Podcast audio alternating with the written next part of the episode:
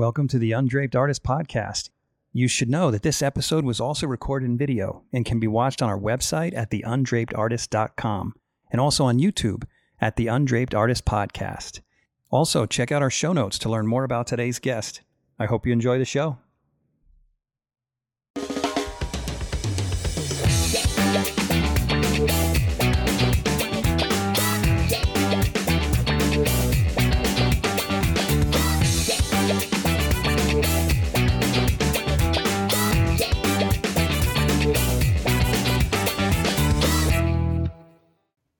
Scott Burdick, welcome to the Undraped Artist Podcast.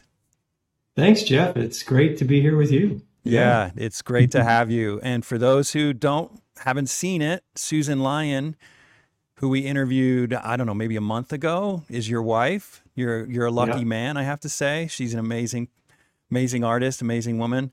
She already told us quite a bit about at least about about you in context to her own life. So we already know a little bit about you. We got some of the gossip, but I'd like to know back to the beginning how you got into art, how you got interested in art, and when did you know you wanted to become an artist?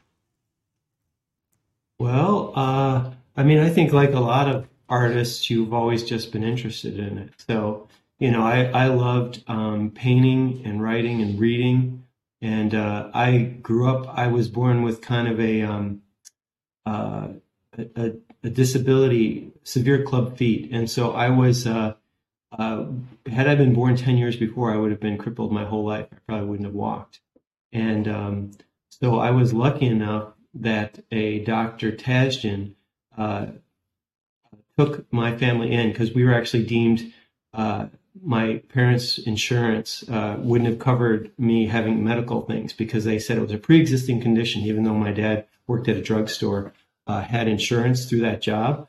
So it's just one of those tricks the insurance did. But the Dr. Tachdjian said he would do it for free. Uh, you know, they had to pay other hospital bills, but um, uh, and so he uh, gave me these operations and actually used uh, my feet, would photograph them over the years for his book that he wrote, and all the all the you know a lot of the feet doctors all know his book, and uh, so I hmm. grew up in hospitals a lot and uh, on crutches growing up, and um, so that just gave me a lot of time, you know, uh, in hospitals to uh, you know paint eh, or really just draw. I never had painted until I was in art school, my second year of art school, but I I did a lot of drawing and um, and uh, reading books and writing stories and things, and so I think I was interested in in that stuff, but that just kind of gave me a lot of time to do that. So that's probably how I got into it. As far as when I knew I wanted to be, painter, I, I never really was certain about it. And I don't know if I still am that that's the only thing I want to do. Because yeah. I went to I went to art school because I got a scholarship to the academy, um, and I probably wouldn't have gone to school had I not gotten that.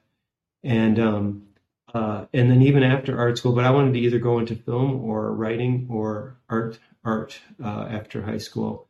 I knew that's what I wanted to do, and um, so the scholarship got me into the art school. And then after art school, when Sue and I moved in together and we're making a living, you know, painting and doing commissions and doing gallery stuff, um, I uh, I still went back and would take half uh, half courses, half of a full year courses of just the core things that I wanted. Uh, so writing, I took creative writing, and I took uh, photography, and I took uh, film in at Columbia College in Chicago. So I did that for maybe three years. I. I, hmm. I, studied that stuff while I was starting to make a living as a painter. So yeah. Yeah. I hope you don't mind, but I'm really curious about the club feet thing because I've seen you many times in person and haven't noticed a limp or anything. But my brother in law had a similar issue yeah. And to this day, he still limps, but they literally had to turn his feet around. They were almost on backwards. Is that what That's you how had? mine were. Yeah. That's how mine were as well. Really? And I have, I, I'm always getting, I was just on, you, when we were in San Antonio a few months ago, I was in, uh, when we went to the museums, I was having to use a, a wheelchair because I keep getting stress fractures in my feet. Um, and, no uh, you know, I used to like to run and even things like that, but my ankles really don't bend much at all. So um, I uh, it puts a lot of stress on the front metatarsals, and so I always am getting stress fractures or fractures in my feet from that. Um, so if I wore shorts, you'd be able to tell because my calves really almost have no muscles at all because of the fact that my ankles don't bend. So those muscles that would be bending the ankle uh, don't get used at all. So um, so my my thighs kind of uh, compensate for that, and you learn how to compensate for yeah. it when you walk. Yeah. So my guess is you don't jump very high. Not a basketball player. Uh, well, you know, ju- yeah. I mean, you don't have that ankle thing, but you know, jumping, you're using your thighs too and stuff. So you know, you oh, can, really? You can really do a lot of the same things. You know, uh, I even liked doing sports. You know, once I got old enough to to do things, and it was my so I did uh, did some sports and things like that when I was in like uh, late grade school and a little bit of high school.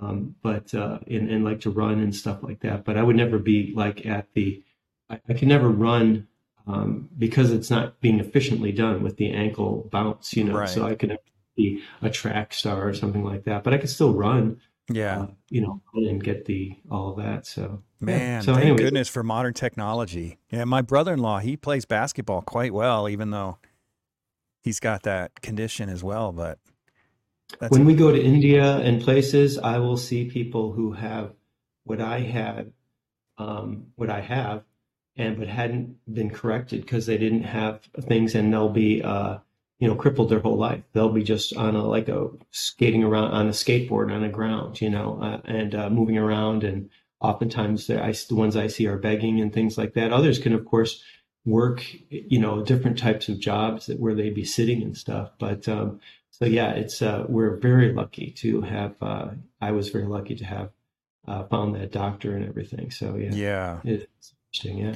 Yeah, someone who's got my own health issues, I think about that often. If I was born, I mean, uh, if I was born 30 years before I actually was, I'd probably be dead today. It's what just, issues uh, do you have? What are your health issues? Oh, just I, I ended up I had cancer, but then there were problems with the cancer, and I ended up losing my intestines. Ended up going gangrene after the surgery, and I lost right. most of my intestines. So now I'm living on four feet of intestines.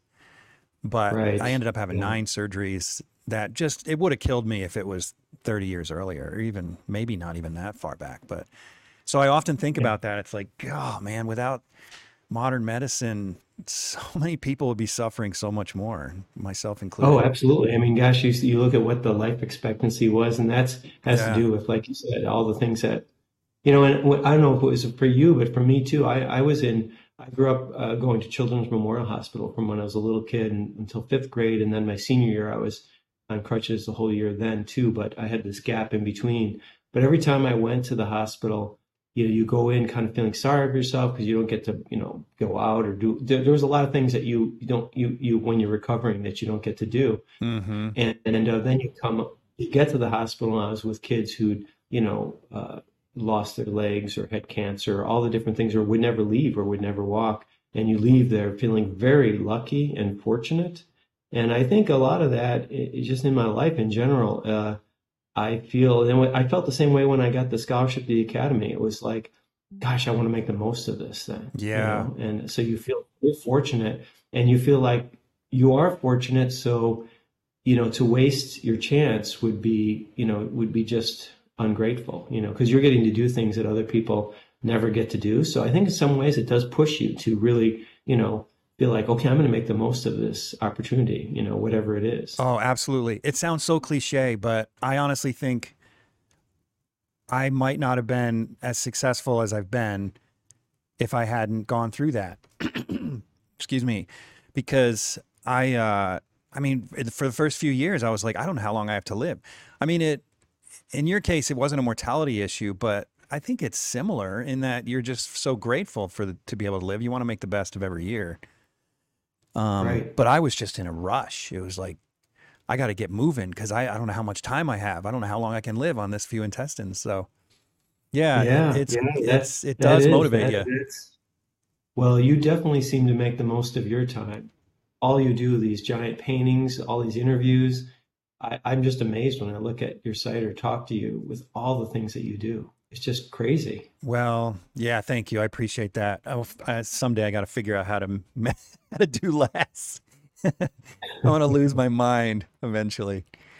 Okay, so you obviously you did art as you said throughout your life and then you went to school and you studied art. At what point did you realize you could make it? At what point did you realize this is actually a viable career choice? Well, um, it's interesting because I I had no idea about um, exactly what career I would do.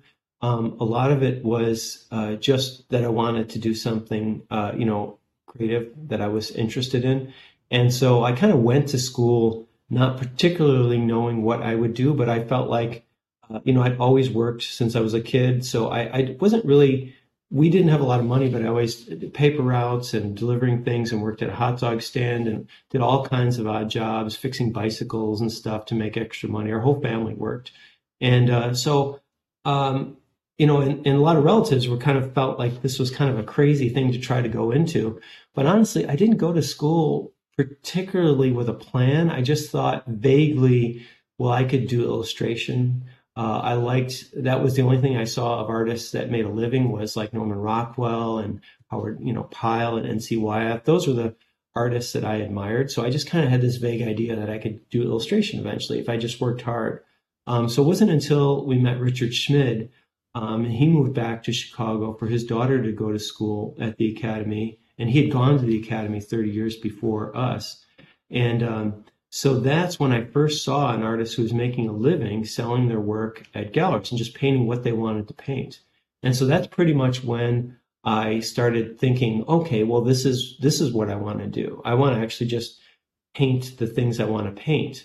Because I'd actually gone to New York. Nancy Guzik and I, who were, were classmates in school before we met Richard um, at the at the academy, uh, we had entered the student show for student competition for a Society of Illustrators and both won awards there in it. And uh, and I went to New York to get the award from the Society of Illustrators um, student competition, and then I went around and talked to different um, uh, agencies, illustration and commercial agencies, and they all said that they would give me a job, but that the type of illustration that I wanted to do didn't exist anymore. Um, mm. It really was just going out, and they all of all the art directors said, you know, we'll hire you, but um, this is the kind of stuff you'd be doing. And if I was you, I'd go into fine art. In fact, most of them said that's what they wanted to do was to do their. They still they they were all good artists and they did their own paintings, uh, and they wished that they could just make a living selling their paintings. And so that kind of that had sent me back uh, to the academy. And then when Richard came back, I was like, oh, okay, right, it is an actual uh, possible path. So that's really when I started focusing. And I started selling my work uh, that I would do in school at the palette chisel shows, just like for $45, $50, and at this little frame shop. And so, um, uh, yeah, and I would I did all kinds of jobs while I was in school to pay for art supplies. I, there was a job board, and anything that came up on the job board, I would call. So key line paste up. It was I didn't take commercial art, I didn't take illustration. I just took life drawing and oil painting at the academy. Um, but if I got the job, I'd call, and I think it was like almost the only person who called on any, any of those jobs. And um, whatever it was, I would ask Mr. Parks, my teacher, because he did commercial art and illustration. How do you do? What does keyline and paste up mean? What is four color? This was back before computers and everything. And so I learned. By the time I was out of school, I'd learned everything there was about that. I could have become a commercial artist. Um, so in portrait commissions, I did lots of portrait commissions too while I was in school to pay for art supplies and and that sort of thing. So yeah. Hmm. So so you keep... so I kind of knew that I had that as a backup, especially portraits. By the time I got out of the academy, I knew that I could I could make a living, and I still did them for uh, maybe three or four years when Sue and I moved together to make uh, the rent and stuff when I wasn't selling enough paintings. So you keep referring to the academy, but I don't think you've ever given us the full name. I apologize if you have. What what academy is? It? Oh this? no, I probably didn't. Uh, it's the American Academy of Art is where okay. we went, and um, it is not the same school now, even though it has that same name. Mm-hmm. Um, it was uh, founded by I don't know if he's founder, but he was one of the early founders or teachers was was Andrew Loomis. And his book Creative Illustration and that stuff was used as the model for the fundamentals class. And all kinds of artists, Sundblom and Sundblom, all these different sorts of people had had gone there. Gil Elvgren, who had done all of the pinup art, uh, they actually had life drawings of him on the of his on the wall when he was a student there. Wow! So there's all these great uh, illustration. Uh, it was just owned by a family who'd run it for a long time, and so but Mr. Uh, Richard Schmid went there. Um, there, uh, had the same teacher as, as me, uh, Thomas did, and um, that's where we first met. And, you know, when he came back to school to give a talk, uh, there were so many great artists that had gone to that school. Uh, George Carlson, and uh, and then in class with me was Tim Lawson and Dan Gerhartz, Rose Frantzen, uh, Nancy Guzik. Uh, there's a whole bunch of really great artists, Romel de la Torre. And so uh, it was a great school, and it was a great school because it was only an associate's degree. Most people just went there for commercial art, um, but they still had life drawing and they had oil painting in the same vein of of the more traditional academic training. And so uh, most people only would take one year, but I took three years of those. And in high school, I took my junior senior year, I took life drawing classes at the academy. I would take the bus and train. It would take me an hour to get down there. Um, and I took, did it on every Saturday. And then I, in the summer, I did it every day, uh, hoping to try and win the scholarship, the one scholarship that they had available for graduating high school seniors.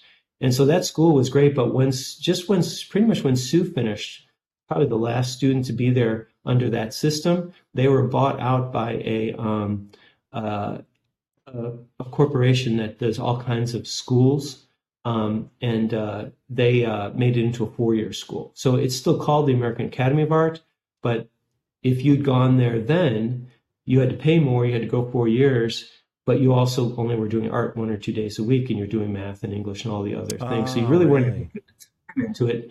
But the worst part of it was because they went that direction and to get their accreditation, the teachers had to have bachelor's degrees. So anybody who had gone to the academy had associate degree. So any any teacher that taught there currently at the time I was there no longer could teach there. They were told, well, if you go back to school for a couple years, get your bachelor's degrees, you can teach there.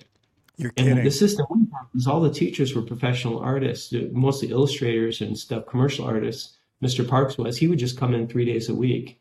And then the other days we were on our own to, we had the model already set up. So that basically changed, completely changed the school, those two reasons. So it, it cut the tide to Andrew Loomis and all those things. So the new teachers that came in had not gone to the school.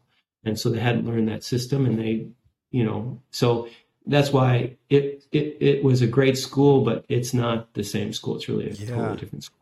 Yeah. You know what's interesting? That I've always found that so strange that an artist can be working in their field for decades and not get a job as a painting teacher at a university just because they don't have right. a degree.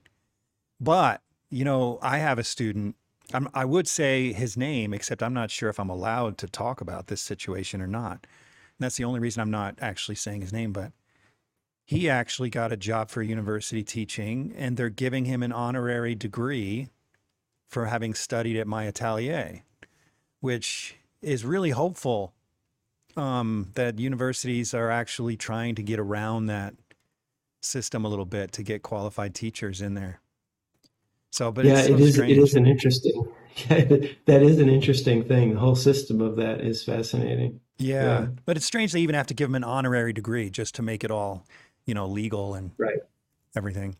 So, tell me about yeah. your relationship with Richard Schmid, because I know you. It was more than just studying with him there at the academy. You also had a much more well. He didn't teach at the academy, so we didn't. We didn't. He never taught a class that we studied with him at. Oh, he didn't. Uh, so okay. he had gone to the academy thirty years before us. But um, to answer your question, is briefly. Um, well, he came back so his daughter Gretchen could go to the academy. She was born in '67, the same as me, but she only attended a, a, couple months, and then uh, and then he came back and did a demonstration, and that's where we, Nancy, that's where I met him, and a lot of the artists met him. But we would go to the Palette and Chisel. Nancy Guzik had discovered that Palette and Chisel, which is an art club in Chicago, and neither Nancy and I had a place to paint at home. Um, uh, my family, you know, six six people in one bathroom and you know uh, uh three bedrooms. So um, uh, so the Palette and Chisel, we realized, found out you could pay fifty dollars for three months, and you get a key to the building. It's this huge Whoa. Italian mansion, all these studios, and the upper floor was used to be a ballroom, and that's the Northlit studio. Uh, and very few people were using it at the time, so we just started going there every day after school, and we would paint models when they had model sections, and we were starting new model sections, and um, and so that's where Richard uh, we met him at the academy when he did a demo, and he invited us back to his house and things, and we met. It was it, that was amazing because I'd never heard of him before. Um, and uh, and then he started painting at the Palette Chisels three days a week, Tuesdays evenings, Thursdays, and Sundays. And then Nancy and I would go there every day um, after school and on the weekends. And um, so that's really so he was painting in an open session. So he wasn't teaching a class, but we were learning from him just by seeing someone doing this high level art. And sometimes he would talk about technical things, but most of the time we would have discussions after class or different things, and it was more philosophical. We would talk about all kinds of ideas about art, philosophy, world events, all kinds of different things like that. And um, you know, in the art world, how how things worked, how you send paintings out, you know, all this sorts of things, galleries, and so that was really the main thing for my education was because hmm. we'd already he he he'd had Bill Mosby at the academy, and our teacher Bill Parks took over from Mosby uh, when he died. And so we were speaking the same artistic language about squinting and comparing and, and all the different technical stuff that we'd kind of learned. So um, it was really kind of that next level of seeing where you took, you know, you'd be doing something and thinking, oh, I'm doing a good job. And then all of a sudden you'd see somebody like Richard doing this, in, taking these tools to this incredible level. So it was really kind of, you know, mind opening just to just like anything. It's like if you want to be a great chess player, you got to play people who can beat you all, you know, so that you get better. Mm-hmm. You can't get away with just these, you know, you, you start to realize how far you have to go. At what point did you know what you had in being in the presence of such a great artist as Richard Schmid on a regular basis? Oh, I mean, that whole experience was just, again, it's just being in the right place at the right time.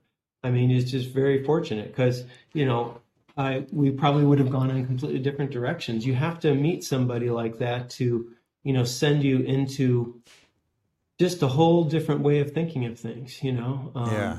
I, I, everybody has those things. I was talking to Thomas Blackshear. I, I just did a demonstration, a, a painting of him at this Woolaroc retrospective that we had. It was a museum in Oklahoma, and uh, Thomas uh, and I have been friends for a long time. And so he posed for me. We were talking about, and he was talking about how when he out of the academy, he went and worked at Hallmark uh, in Kansas City, and uh, Mark English just happened to be there, and so Thomas went to him and just said, "Is there some way I could study with you?" And Mark English saw his work and said, "You're a great artist, you know, because why don't you be my apprentice?"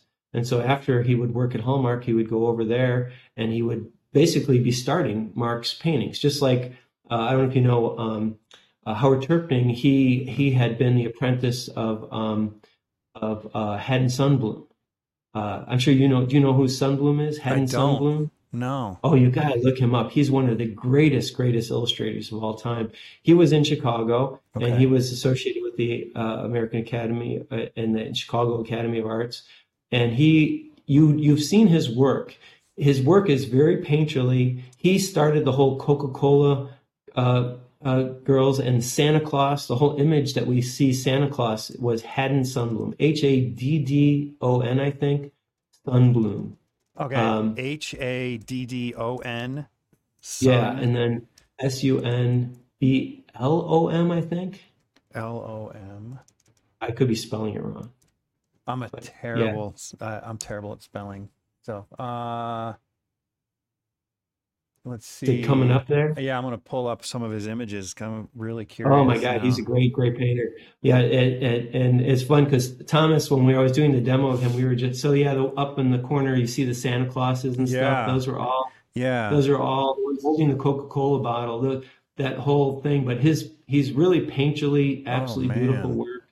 And uh, that's who Howard Terpning got hired when he was in art school, just out of art school, to be his apprentice. And he Sundblom was one of the biggest illustrators uh, of that time, kind of the just before Rockwell time period, and um, real painterly. Wow, really uh, painterly. See the influence of Zorn and all these sorts of things, and um, uh, so yeah, so uh, yeah, Howard Terpning was hired, and Thomas was so excited to hear that too because he didn't he knows Howard, but he, they had never talked about this. But I have loved Sundblom, and so has so has uh, Thomas Blackshear and all a lot of the artists, our friends and so that was how they both learned. They they were hired by this these these great illustrators and then their apprentices. And Sundblom had a whole bunch of apprentices in his in his studio, and so they were.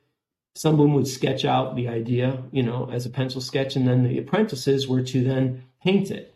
Um, and he would like give them as he go by, no, no, do this, do this, you know, as far as the composition. But then when they got finished with it, um, Sundblom would then come in and maybe spend a half hour kind of just fixing it. Kind of like when you do a workshop, how it's so much mm-hmm. easier to take a student's work.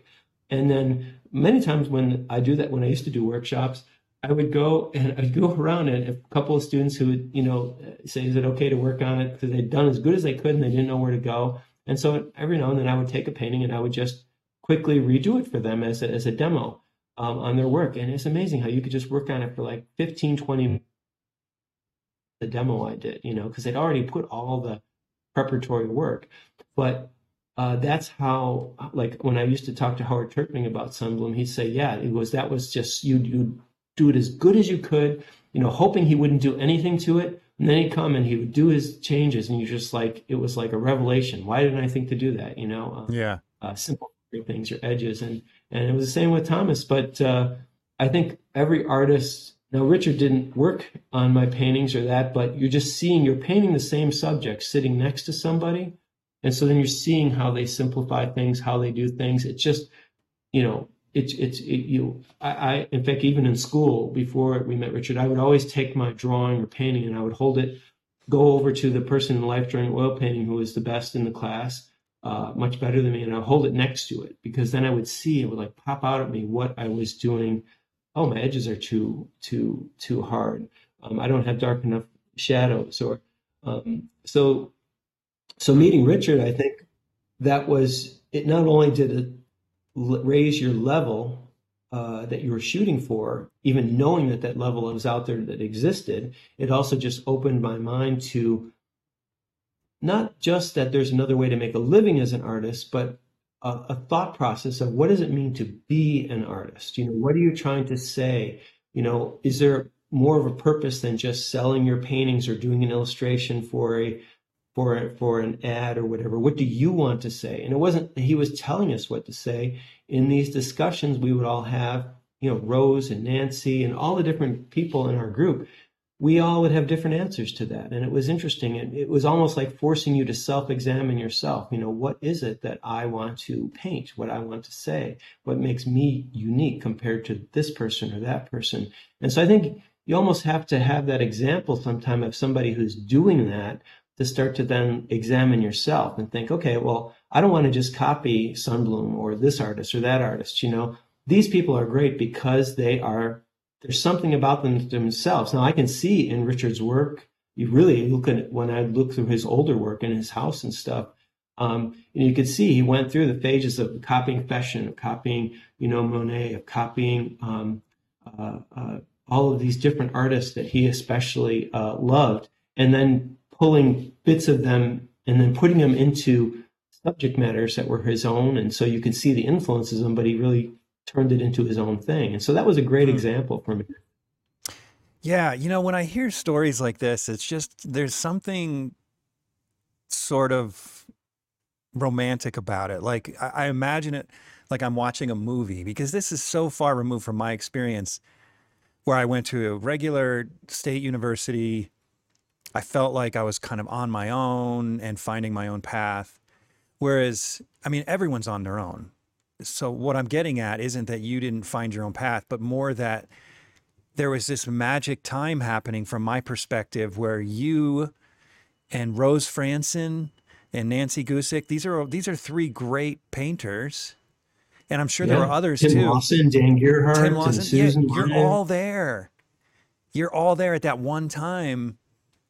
And it, it just seems like a magical time, almost like a movie and, and there was another there's another group like that. Max Ginsburg had the Steven Assael and Ricky Mujica and a couple others. And yeah. where they were all t- they were all painting after high school or be- or early morning hours before high school started with Max. It's just like these types of little groups are just so cool. And I mean, right. you must you must think about that often on how fortunate it is to be part of something like that that because they don't happen very well, often i don't think. i agree. It, it, happens too. It happens it happened for us in art school. For other people it happens after art school. People find groups where sue's always encouraging people that she mentors to find other artists yeah. to paint not necessarily just the teacher uh, people because you all push each other and you learn you're at a certain point. So like uh, and even from our group, we got tired of being so uh, influenced by each other after several years at the Palette and Chisel after art school, and we all moved out to different places. Tim Lawson went away. Dan, well, Dan had been an illustrator, and he was in Wisconsin. Rose went back to Iowa. We went to North Carolina. Richard and Nancy went to Colorado. So you seek new groups that you get into with. Yeah. But I especially see it with a lot of landscape painters that I know um, that went to college, didn't learn much about art at all, like Matt Smith, uh, Scott Christensen, uh, Ralph Oberg, uh, Skip. There's all these great landscape painters that are just incredible painters, and they a lot of them went to um, just total junk colleges that didn't were just teaching modern art. There's some of their stories are hilarious. You know what mm-hmm. they would come when they come in with trying to do a painting, and so it was only when they started getting out on their own that they learned met their group. And so they all of those guys all met and many more of these landscape artists. They all met by taking workshops like two or three a year from Clyde Aspevig and from Skip Whitcomb and from Michael Lynch and these different people, Len Chmiel. And so they all met. That was their school. That was their group. And then they started painting at the Plein Air Painters of America. And you see the early, and they kind enough to invite me. I did that for nine years on Catalina Island and stuff. And I hadn't done many landscapes. And so we all were painting together and plein air. That was the first show, was the Catalina show that Kevin McPherson really kind of grew into this thing that spread. Um, but it was so interesting to see all of these people when they were young and just learning landscapes. It's it's amazing. Uh, Ralph Oberg was just in this uh, Bull Rock show, and it's amazing to see his work now. And thinking when we were all starting out, looking at some of our earlier things, we're, we're just laugh at ourselves. Matt Smith, all those people, we all were kind of coming up together. And um, but we all learned from each other and pushed each other in the same way that we did at the Palette and Chisel. And um, so it, it is it is interesting, but it's not that you if you miss that one moment, there's not going to be another one. And probably you know there's all these great artists that, that I see in Utah and stuff. So you're probably part of artists for those, but also artists that are in different different organizations that you you're probably in these groups. And if you look back in 20 years, people will be like, God, that group that you were with with Portrait Society of America, or these people that you painted with here or there, uh, you'll probably realize, right, I wasn't That's even. True. you don't really think of it that way. That's a good point. That's a good point. Yeah. That really puts it in perspective. You know, another thing that I find interesting about your group, though, is there are so many disciples, so to speak, of Richard Schmid that that are much younger than you that paint just like him and and mm-hmm. but your group didn't your group kind of found their own way probably um, just because we're older when we were first painting together there um, people would just they i can't remember what they would call us the schmidlings or something oh. because we were all so influenced by each other our works looked we were having a lot of things that were like Richard's things. And the subject, we weren't really even getting to choose our own subjects. The models were just set up. And so, you know, we were just painting things. So we very much, so everybody started to go off it's like when I look at some of Richard's earlier paintings, his once he was out of the academy, there was this academy style at that time. And his paintings don't even, you wouldn't even recognize them really. They're great paintings, but they look completely this academy style of brushwork and stuff, uh, kind hmm. of uh, illustrative. And then he went through a Mancini um, phase. Mancini, he had told me that was probably his largest influence in his later work. Uh, and um, and and but then he so he was doing things that looked very much like Mancini, and and then he went on to his own thing. Now there are younger artists. So when we were younger artists, I think our work probably looked a lot more similar to each other. We could tell the difference between them, but I think Rose, Nancy, and me, and a lot of the, a lot of us that all painted together there, I think our work looked very similar. And I remember Dan Gerhartz saying to me once, um, he was saying we were out painting, he was like, it's frustrating to me. Everything I look at, all I can think of is how Richard would paint it. and I can't think of a better way to paint it. You know, and it was frustrating to him because he's like, I want to paint my own things, but it's so in your head and it's such high level that you you you can't think of it. And so, but now you look at Dan's work, and there's no doubt. I never have to look at the signature to see that it's a Dan Gerhartz or a Tim Lawson or any of these. And it's at high know. level. Somehow he figured it out. Well, you know, you just start to trust yourself. You start to realize, you know, the things that you're interested in, and if you're being honest about it, um, you you just drift that way. Now the problem is sometimes it's easier to paint the way someone else has already painted it and so it's easy to look at any master from current times or past times and say, I'm going to paint this just like this person. Uh, and set your, you know, everything is the subject's the same and you're painting it the same. And that can right away be appealing because obviously, as we all know, it's easier to copy a Sargent painting than it is to actually set a model up and make all those decisions and simplify and, and, and do it in an original way. And so that can be a shortcut that sometimes sadly some people never get out of. Um, so it is something you have to push yourself to uh, to do because sometimes it can be easy to start just painting a formula, and uh, that can that can do very well economically. So I think all of us. Uh, not only did we all want to do that, we all wanted to be artists, um, but we wanted to find our own voice and find our own things that we were excited about painting. You know, I'm not sure what how that is. But I think uh, I've seen lots of young artists like that. I remember when Jeremy Lipking first was starting out, and I saw him at one of his first shows in Scottsdale, and there were other artists who had been saying to me that at other shows, I was like, "Oh, this this Jeremy Lipking guy, he paints." He's just copying Richard Schmid. He's just copying Zorn paintings. You can see which painting he's copying when he's doing this. And I remember at the time saying, well, yeah, I can see that, but he's really good. And I bet you he will get his own style eventually. And, and sure enough, he did. And now people are copying his style. And uh, I think it just happens naturally, but you can get stuck in that. Don't get me wrong. There are people who do, but these young artists that you're probably talking about, I bet you that many of them will slowly evolve into their own thing. You know, as you were talking about finding yourself and kind of figuring out what you like, it reminded me of a feeling I was having just a day or two ago. I had a couple students watching me paint which is typical. That's kind of how my atelier works. But we're just chatting as I'm painting.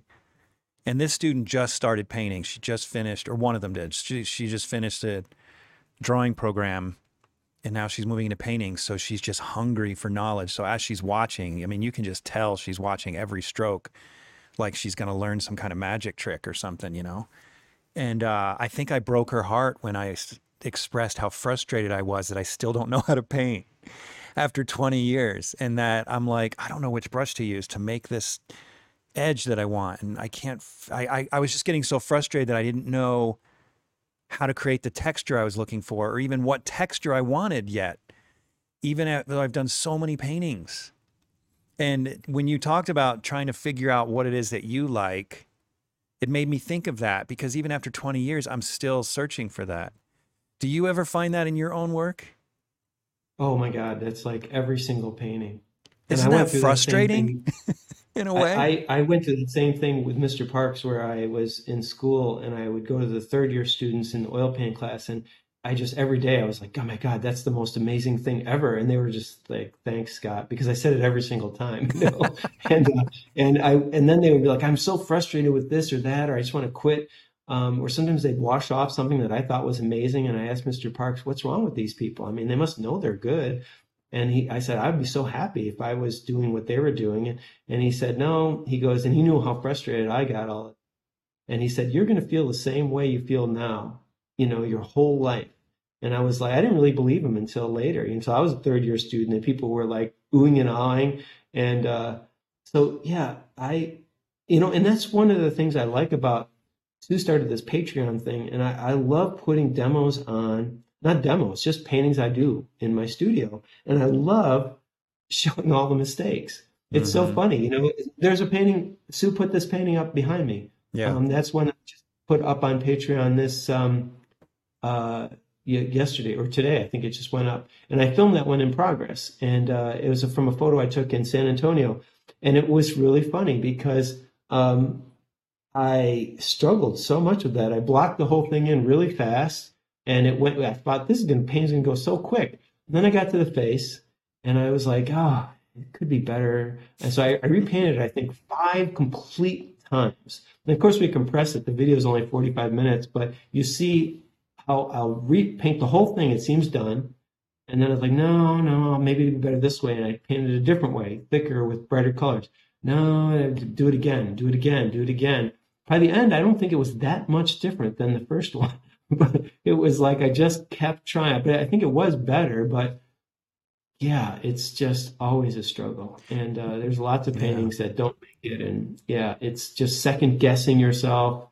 Uh, yeah, it's and you know, yeah, I, I know what you mean, and I wish I could tell people that it wouldn't be like that, but I think that if you get to the point where it is that way, you probably got to start worrying that you're in a formula, you know? Yeah. That you're just painting the same painting over and over.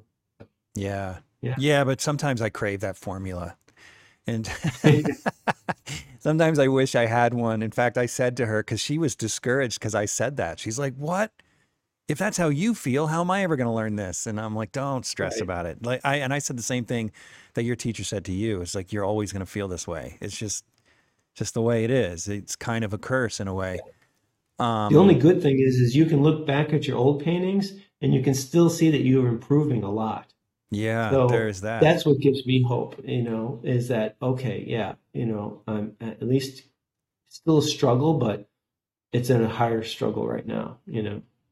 So how have your paintings evolved? I mean, obvious. I know I've seen you paint, and I see your work, which we're going to pull up in a minute here, but you certainly don't have a formula because you have a wide range of aesthetic choices among your works and and I've seen your work evolve since I've met you maybe 10 years ago or something. Tell me about that evolution a little bit. I mean, even from art school. Tell me about that evolution and and any influence you've had throughout that time that have pushed you this way or that. Yeah, you know, it's interesting because I think in the beginning, I kind of, my evolution was more about um, subject matter because, you know, I really hadn't been out of Chicago much or anything. And so when Sue and I both really wanted to travel. So we, when we finally started to be able to travel very cheaply, you know, staying in pensions or, uh, you know, taking trains and stuff and, and, and then being able to go to like third world countries and other cultures, that was what excited us so much. So, I mean, we were, uh, just pushing the bounds because of getting these really interesting new things to see than just a model. You know? Yeah, I'm gonna pull up um, some and, of your. I'm gonna pull up some of your yeah. paintings actually from those places, if you don't mind. Sure. Yeah. Because I was looking through your website, like this one here in Africa. I'm assuming yeah, this one looks like from India. Namibia. And uh, yeah, that's that's from India. Yeah. And, and yes, and there's a, one from the Navajo reservation above that with the lady with the cat. And uh, so your style is influenced of, uh, by your desire to travel, is what you're telling me. Yeah, yeah. The style was, especially then, it had a lot. I don't know if I painted as as experimentally. Each painting had its own new challenges that I hadn't faced. You know, with uh, painting a model in the studio, which we did for you know just working from life for so long. So we had those challenges. Uh, so when you go out there and you start seeing things and you start having color schemes or more complicated, um, you know, compositions, it forces you to learn and try different things that way. Um, and then, like you're saying, but from 10 years ago, I definitely started to, I've, I've definitely started to experiment more with even just the way I'm painting and getting into more abstract sorts of things and stuff. And even like the painting behind me of the girl and the horse, that was uh, very, uh, it was just a, a, a, you know, it's a more traditional thing. I had never been to a festival like that. Um, it was really cool. And then we went back where people were staging their horses as families of women who were doing the riding. And so, but then I'm still trying to play with the abstract and, and do it in different ways. Uh, that one is not a, a thick painting. Um, so there's both those things that I'm experimenting with. But um, I think in a lot of ways, painting for me and I think for Sue, a lot of it is just an excuse to get to actually go and explore the world and meet people, you know, in person. Um, we'll go to India for a month and you'll just, you know, paint people. Or even this, Sue was doing a workshop in San Antonio. And so uh, one of the days we went to this um, fiesta in this tiny little ring uh, kind of thing south of San Antonio. It was really neat and historic looking. And uh, these women were riding uh, side saddle. They're all she's riding side saddle. All of them were, I mean, galloping and doing all of these things in the arena. And so I went uh, back where they had just the horses were being staged and people were getting together, met the families and talked to them, and took photographs of them. And so I did this painting, what two weeks ago, maybe uh, two or three weeks ago, oh, and oh, wow. um, filmed filmed I filmed that one for that Patreon uh, demo we just put up. Um, but uh, yeah, so that was just a fun one to do, you know. And uh, so yeah, I'm playing with the textures with the kind of those rubber silicone tools, putting it on with that, or or the palette knife, and then with a little bit of brushwork too. But most of it was just done with the silicone rubber thing and some palette knife. And then I, I man, I it's a lot thinner than I thought in the background. I mean, there's some thick paint, yeah, it's but a lot thin. of it's scraped right down to canvas. Yeah, I'll put it down thick and then I'll scrape it down or even use some mineral spirits and just trying to uh, get interesting abstract patterns and designs. You know, I want it to look interesting close. Um, whereas in the past, I, I, I would do that sort of abstract stuff with the thick paint, and it just you're just always experimenting. You but know what's really interesting was about... just meeting. Oh, I was just sorry. One one of the things that's interesting about this is how differently you handled the hand mm-hmm. and the face, both flesh, but yeah. you really, I don't know what, it looks like you're scraping down. Is this like a small rubber tool or something? That's or, just the palette knife. That's the palette, palette knife scraping knife. it. So, like I said, I painted this over and over and it would dry, you know, after a, a day or two. And so then I would be putting things back on with palette knife or the rubber tool or brushes, and then I'd scrape it down with the palette knife so some of the under stuff would show through. And I tend to, most of my paintings, I tend to, the center of interest, I will do more detailed and subtle.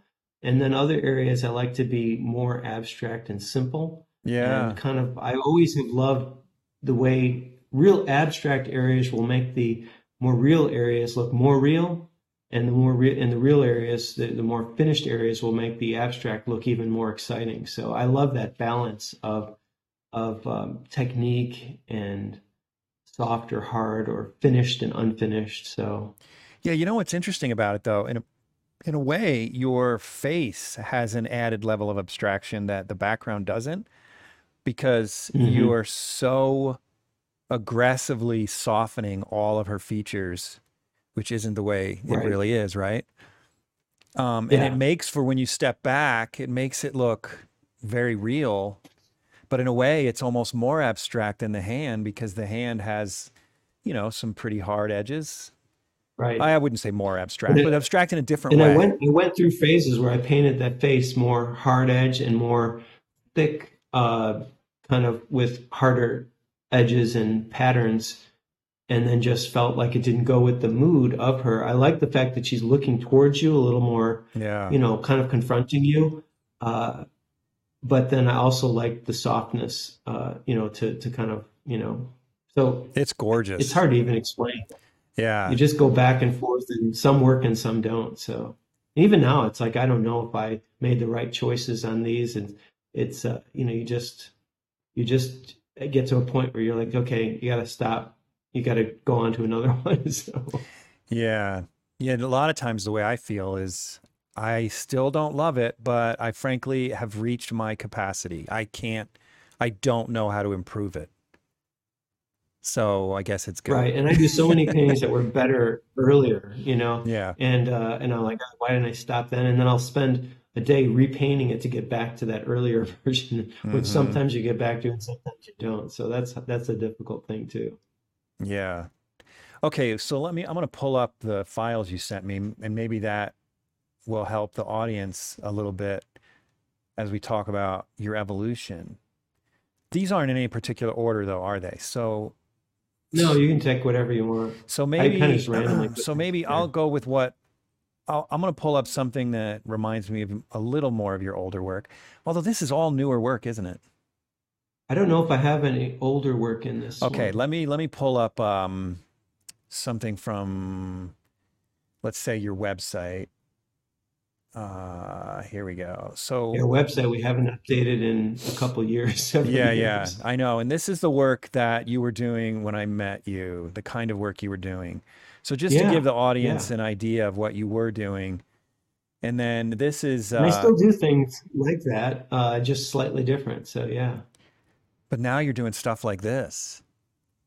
Yeah, that's a close up of um, of one. That's kind of an interesting one because I've been experimenting a lot with different sorts of things, and I I've been using rollers and doing and cutting lino cuts and stuff, and then I'll have a scrap piece of paper which I rub the paint off of the roller or a, or a palette knife or whatever, and sometimes those scrap pieces of paper are so interesting. The abstracts are so interesting. So like the design you can see kind of to the right, and this is a, a real wide picture. There's probably the earlier photograph has the whole let me go the whole back. view of it. Yeah. Um, but the uh, so oh, that's another is detail, is not it? One section. Let me see. Yeah, here, here we go. Uh, right here. Oh, on the top. Yeah. Yeah. So that that is the so that you can kind of see where the paper was glued to the board on the two sides. So this abstract thing in the whole center part was like so interesting. I was like, wow, that's so cool. So I just I just um, adhered that to a wood board Wait, wait, um, just, wait, just to make sure I understand. You glued paper to a board and then tore it off. Is that what this white stuff is? No, that was it was interesting. That was just because the the, the white stuff was tore of the paper because I had as I was rub rolling it, rolling, cleaning, basically cleaning off the the brayer. Um, it kind of got folded at one point, and I pulled it back apart uh, just to have it flat again. And I was like, oh, that looks kind of neat. So oh yeah, mirrors right here. I see it.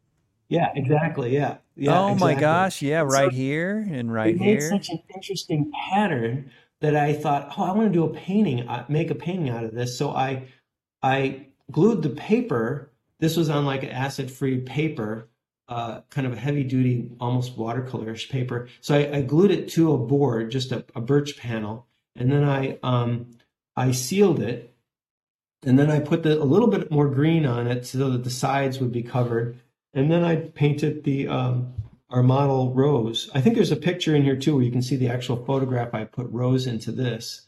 I was just kind of some of them I'll do. Yeah, there you go. Some of them I kind of do where I kind of try to visualize something in the abstract and then I'll make it into into something. Sometimes I use a photograph. You can see the photograph below of Rose. And then I love the way Mucha would, you know, make things basically just that one value in the face. Yeah. Kind of like Van Gogh would do and stuff, that kind of local tone color, and then with the outline. So it just kind of had a feel of Art Nouveau-ish to me. And so this episode is brought to you in part by Rosemary Brushes. If you're one of my listeners who's a professional artist, you're already using Rosemary brushes. But for the rest of you, come on. Take your work a little more seriously stop buying the other brands. It's just not worth it. Every now and then you may get lucky and buy a good brush from another brand, but use the brand that professionals like myself are using. Go to rosemaryandco.com, link in the description or the show notes, and get yourself some quality brushes before your next painting. Um, so yeah, so that's kind of fun. So I've, I, I have like so many experiments like this going in my studio right now where I'm starting out with abstract, just sometimes just junk pieces of paper that I'm cleaning off, but I still use paper that I'm knowing I might do something with. And then others I just start out with abstract and then I paint. We have a model from life and I paint on that. So, so in fact, if you go back to the images, I have one that we just did. Well, I want to comment on this one though, real quick. Let's look at, oh, yeah, remember that thought.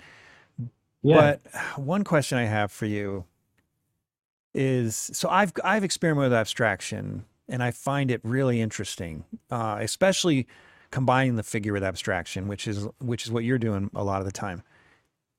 But when you get a model that looks like this, I mean, she looks like right out of a Waterhouse painting or something. I mean, she's just got this does, incredible, yeah. gorgeous profile. Yeah. How do you not just want to paint her?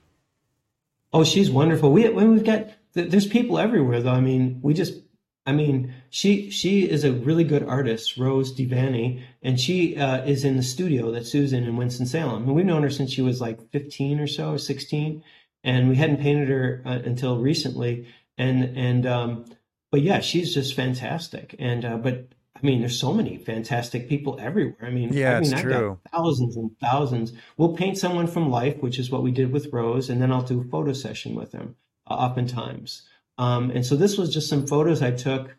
She just came over and she had posed for something for life at Sue's studio, and then she came over to my studio and I took some photos. This was in Susan's studio, uh, and we just dressed her up. And these are just leaves I just took out off of trees, and then also took some photos of her outside in the woods. And I've done a few paintings of her. In fact, she's the one you probably don't recognize it since I kind of destroyed her face in the painting. But the one that was at Portrait Society this year was of Rose also. Uh, that straight on one. Oh, no of a kidding. It was. universe, Well, you know, and the other thing is profiles and straight on can look like different people. I've noticed that with my She has an incredible profile. I love she her is profile. Fun. gorgeous. Well, I She don't a think lot of character. I don't think I asked the question very clearly. I guess someone with your skill as a realist who can I've seen you paint and you can you just pull out likenesses in 5 minutes and it's Mhm. just incredible how efficient you paint and how well you paint. But how do you get yourself when you know you can capture her natural beauty?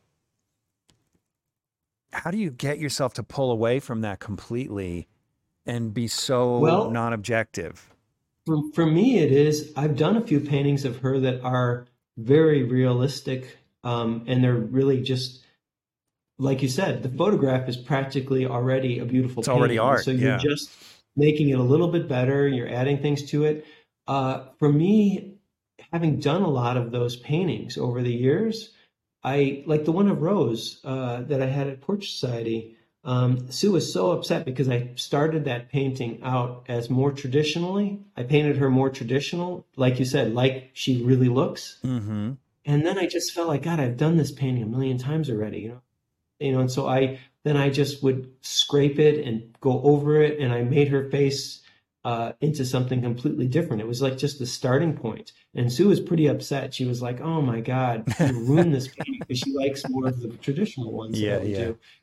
Uh, in fact, when I entered that, uh, she had said, "You're not going to enter that in the Portrait Society, all right?" And I said, "I said, I said, no, I wasn't thinking. It's probably a little too experimental for the Portrait Society." And she goes, "Okay, good." So we Are picked you out serious? three others. And then you were a finalist. I picked out three others, and then you know you enter three, and you know you don't always get in anyway. So, but then at the last minute, I thought, you know, I really that is the one I like the most, even though I know it's weird.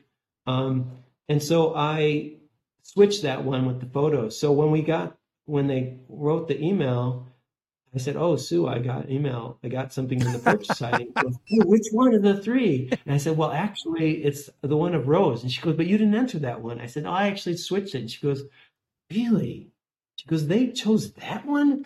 She goes, "Oh Oh, But she's just like, you oh, gotta have a thick skin when you're married to another artist. So I got some award for it and stuff too at the show, and and someone bought it, you know. Um, uh, and, and so you never know, you know. And then You other don't. paintings that I absolutely love won't sell or won't be popular, won't get into a show. So you, you I really just kind of so I do love this, and I know what you mean because I could just paint this straight, more like a Waterhouse sort of thing.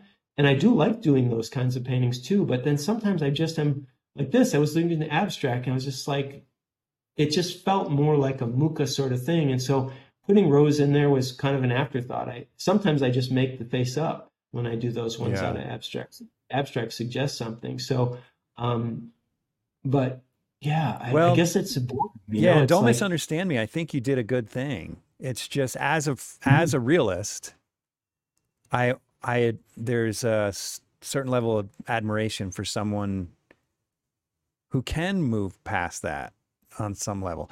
But what it sounds like you're saying is it's basically boredom. You've painted so many faces, you're ready to kind of see what else. Well, and I'm just do. excited to experiment, you know. Yeah. And it's like it's like if you've if you've hiked a bunch of trails, you know, in the Sierras or wherever, you know, and you there's some favorite places that we'll go back to. Ediza Lake, you know, I've gone there several times with Matt Smith and Ralph and other friends of ours, and we we we pack trip up there and it's one of my favorite places. But then sometimes you're just like, God, let's go somewhere we haven't been and we don't even know what's there, you know. And sometimes it turns out to be terrible, and sometimes it's great.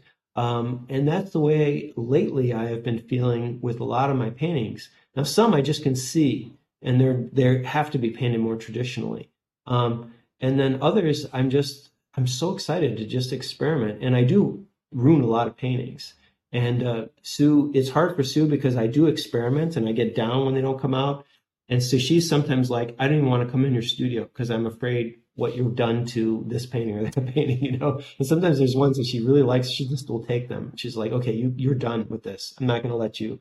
And so I'm like, all right, you really feel you you know, and, and you can't see them, but lately I have been just wanting to experiment and do things differently than I have. And if I start doing a painting and I feel like I can name the painting I did in the past that this is like, I just don't want to do it then. You know, it's lose my excitement. It's like I've already done it. It's like trying, like being told to write write a new version of a story you've already written. You know, I mean, it's like you know, uh, even though you know it's popular and people want you to do a formula from that. Uh, so I don't know. I don't know why that is, but yeah. I, you know, yeah, this this conversation reminds me when I was in school, and uh, I was like, I'm going to combine two two stories about the same the same uh, classmate. But one time we were in class and he was having a conversation and he was looking like across the room. They were having a conversation across the room, the artist, because we were in this big circle around the model. And uh, as he's looking across the room with his other artist talking, he's he's looking this way and he's painting like that way and like and he's not even looking at the canvas and i don't mean that in a way like blind contour you know and then there's obviously cases in drawing where you're not supposed to look at the canvas you're supposed to look at the model but no this was just literally he's doing an entire painting while not looking at it and hmm. uh, i remember at one point i'm in the hallway with him and we're looking at art and he had completely gone abstract and he said to me and keep in mind we're still in art school we're in our early 20s and uh, he says i've he says i've pretty much mastered realism. I'm kind of over it, and I'm ready for I'm ready for abstraction. I almost I almost died. I was like, "Come on, man." I mean, you're you're maybe 20 years old, 21 years old. No one's mastered realism at that stage. But for you, the reason I'm telling you the story is because you have, like, you truly hiked. I don't, I don't know. I don't think about it as mastering realism or abstraction. Well, what I mean by mastering I mean, is you've you've really hiked those trails. Like you've genuinely hiked those trails more than more than this classmate, right? You've mm-hmm. spent you've spent 30 years at least, right? Almost 30 years, something like that, painting well, yeah, good, great portraits. Now, so, yeah. yeah. So I can understand why it's like, man, I just I it's time I need to like branch out well, and it's not like I want to give up realism. It's, I just want to push myself farther. I've right. always liked abstract, but it usually would be mostly in the backgrounds. You know how you treat backgrounds, uh, abstract. Like in a lot of your like portrait commissions, it's like if you were to frank crop out part of them where you have the like the couple there, uh, the more recent one you did, uh, the left hand corner. It's just a beautiful abstract on its own. Where you use your brush strokes and and so you're getting texture, you're getting all of that in there. Um, so I had always wanted to, but then trying to incorporate it more into a mixture of abstract and realism, it's just like the balance goes a little differently. Um, but and and it's funny too because it's like a language. It's like if you said, "Well, I've mastered the English language, so now I'm just going to write in Spanish. I'm going to learn another language, or I'm going to write in my own made-up language, you know, that nobody else can read." I mean, the language is for telling a particular story and trying to convey what's in your mind and and and heart and emotions to somebody else through that medium. So abstract, I think, does convey an emotion, but when you complete, and this is my view totally, and I understand a lot of people disagree with this, but if you completely divorce it from um, the actual subject matter as well, I feel like then it doesn't have that emotional content. It's just kind of, uh, you know, it's just the technique. Um, it, it's just like writing. You have to be able to understand the words to get the content. Now, the words could be just beautiful, abstract words that you, somebody just says, you know, it's kind of like scatting with uh, jazz or something like that. You know, that, oh, that can sound really interesting and fun. I love the beat and all that. And that can be wonderful. But then when you combine it with some emotional content, so that's what I'm trying to do with, I wanted to work on the abstract level and I wanted to work on the emotional uh, content level as well. And um, mm, those are great analogies. So both the jazz and the language analogy. I really like those. Yeah. So. Yeah.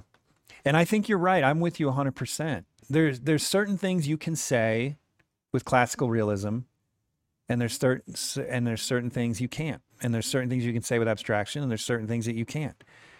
And so right. to be able to freely move from one to the other and combine them in different proportions, that's liberating. It's got to be. Yeah, well, it's just it keeps it exciting because you you reach a certain point where you want to push a little further, a little further. Yeah. Just the way it's been since art school. I've always felt that dissatisfaction with you know wanting to say something that I hadn't been able to say before. So when you say push further and further, you mean challenge yourself to communicate more, not necessarily push further and further away from one particular style but you're saying well, push, push yourself to, to, communicate more. Whatever you're trying to say. So, like for me, some of the, you know, sometimes I, I will really look at my paintings afterwards, and I'll really try to think about specifically what do I think could be better in the next painting, or if something's just that painting, what technically could be better. But oftentimes for me, it used to be okay. I'm just being too lazy. I'm just setting the model up, sitting them down, mm-hmm. and painting them, mm-hmm. and that can be really cool as well. Um, but I was also like, I've got to actually push farther and um, try to challenge myself to do things with more figures in them or to, you know, uh, try different lighting or different compositions or something with different emotions. And sometimes that means traveling to a place or finding a subject that is my ultimate. You know, why am I just painting this subject? Because I know it's what people will buy what do I want to paint, you know? And then we, so when I think about what are the places we're excited about, oh, let's go there. It's kind of unknown. So they can be pushing you that way. And then it can also be pushing you to say, well, I've gotten to a rut. I'm just painting the same painting over and over, you know? What excites me in other people's paintings or in, you know, uh, Mancini or Fechin or, or Sargent or whatever? What is it exciting about their work that, that I can try to you know extend my my my language with you know learning new words if you were a writer you know say okay let's start to look at other ways that people you know I, maybe i've been telling everything in third person and i've got to start saying things in first person and really getting closer to you know the emotional reaction of a character and i feel that same way with with painting you know uh, trying to get the emotion is is uh, you know or the mood or so I don't know. I'm scattered all over the place, but that's kind of how I'm often thinking about it. Mm-hmm. I feel like both abstraction and realism have their pitfalls. With at least this has been my experience. With realism, the thing that I, f- I know that I have to avoid and be careful of with every painting, you alluded to it, is not just set up a model and paint it, right? Not just show not just show off. Ooh, look how well I can paint this face to look like this person. Mm-hmm. And then it's got no nothing to say. It's it's yeah, it's well crafted, hopefully, but that's it, right? And then the other the other side of it with abstraction, the thing that I feel like you uh, uh one has to be careful of is not to just let it be only design, and mm-hmm. and to think about what you're saying with it aside from just I'm good at arranging colors, right? And so that's one of the reasons I'm attracted to work like yours too, is because when you combine them both, it kind of makes it easier to avoid those two pitfalls. Cuz Yeah. I mean, I find it easier. I love doing when I clean my palette off. Like I have one there in those pictures that we did just a couple days ago of a of a uh, of a black girl. Uh, to the third one from the right, one over to, to your right. Yeah, that one there. So that one, Sue and I. So that's board a board. It's just a watercolor board. Uh, it's cropped a little bit on the bottom and top, but it's uh, when I'm doing acrylics or oils, I'll oftentimes when I'm I hate wasting paint, So when I'll just splash the paint onto a board. And so this was just acrylics on a watercolor board, and I've got a bunch of them in studio. And we hired Danica uh, to pose for us. Is it three days ago now? Maybe something like that. Maybe three days ago. And so she posed for three hours in Sue's studio for us, and we just painted her, and I just painted over that board. That's so, it. But I picked a board that I thought would go with her pose, and so the abstract on the background is just they're just fun. They're so fun to do. Um, and well, it doesn't really, look like that at all. Yeah, it doesn't look yeah, like you just painted, painted on top of a paint an abstract. I painted her in oil on top of the acrylic, so it's just like painting over gesso. Yeah. Um. So yeah. Did and you just, go so back we, into the acrylic uh, the acrylic background at all, or is it literally just a face floating oh, in the middle? The the very the very background, I used that rubber tool and I scraped a little bit of paint over it to slightly unify some of the extreme. Okay, yeah, yeah. Um, I thought you must have because it's but very the background unified. is mostly it's mostly just that's the way it was. It's just very thin, little bit. I kind of scraped it so that it would just put a little bit of a tone over it. Yeah. But yeah, so um, but it's mostly it's mostly just just. Uh, well, how did you create the these edges though? Because this looks like yeah, that was a blush where I put the line there around it, and it kind of suggested her her um her uh shawl her, or uh, so turban or whatever. Inside, yeah, the area inside of that that area that is the background exactly. And then it kind of went up into blue, and I put a little bit of oil over this, over the like above that line to just slightly push it to the green that happens above it so that it have that little bit of a shape. Yeah, but how did you cut through dried acrylic?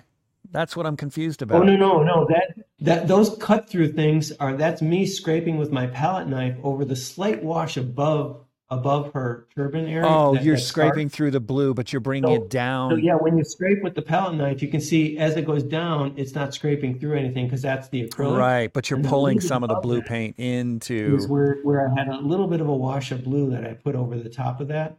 And so then that just it's not like a scratch board. It's showing through. If you put the dark on there and scratch into yeah. it, and show through. But then you also got like this drippy paint here. You just throw in solvent at it or that's something. That's all just acrylic. That's just the original acrylic. Oh, yeah. that's the acrylic. Yeah. Man, that's, that's the, cool. The whole board was just toned with this abstract pattern. And so that's what I'm trying to say too is like I've got a whole bunch of these. Uh, some I do in oil and some I do in acrylics. I just take paint off my palette and I'll just put it on these things. Some are giant canvases that I have this abstract things and then I'll choose one that I think would be neat for whatever I'm going to paint from life or from a photo. This was from life. Whoops. And um, it's fun to use those things then as you go. And uh, yeah, it's uh, but it's easy to do the abstract, fun abstracts by themselves, and it's it's relatively easier to do a very um, photorealistic drawing. It's just a technical exercise. But then trying to combine them together, that's where I find the challenge to yeah. get them to both work together and be interesting. I can't believe how unified it is. I, that I know that would be hard to float a face in the middle of a canvas full of acrylic splatter and make it unified. He totally, I put totally pulled that off. I off. put on Instagram. I put I put a, I, I posted this this morning. I put a couple pictures from Sue had taken a couple photos when I was starting the painting, so you can see the face. Yeah, there you go. So that's Danica and that's it came out a little too dark, but you can see a little bit of, of wow. me starting it out. It even looks cool at this yeah. stage. Yeah, it is. It's interesting how different it will look. Yeah.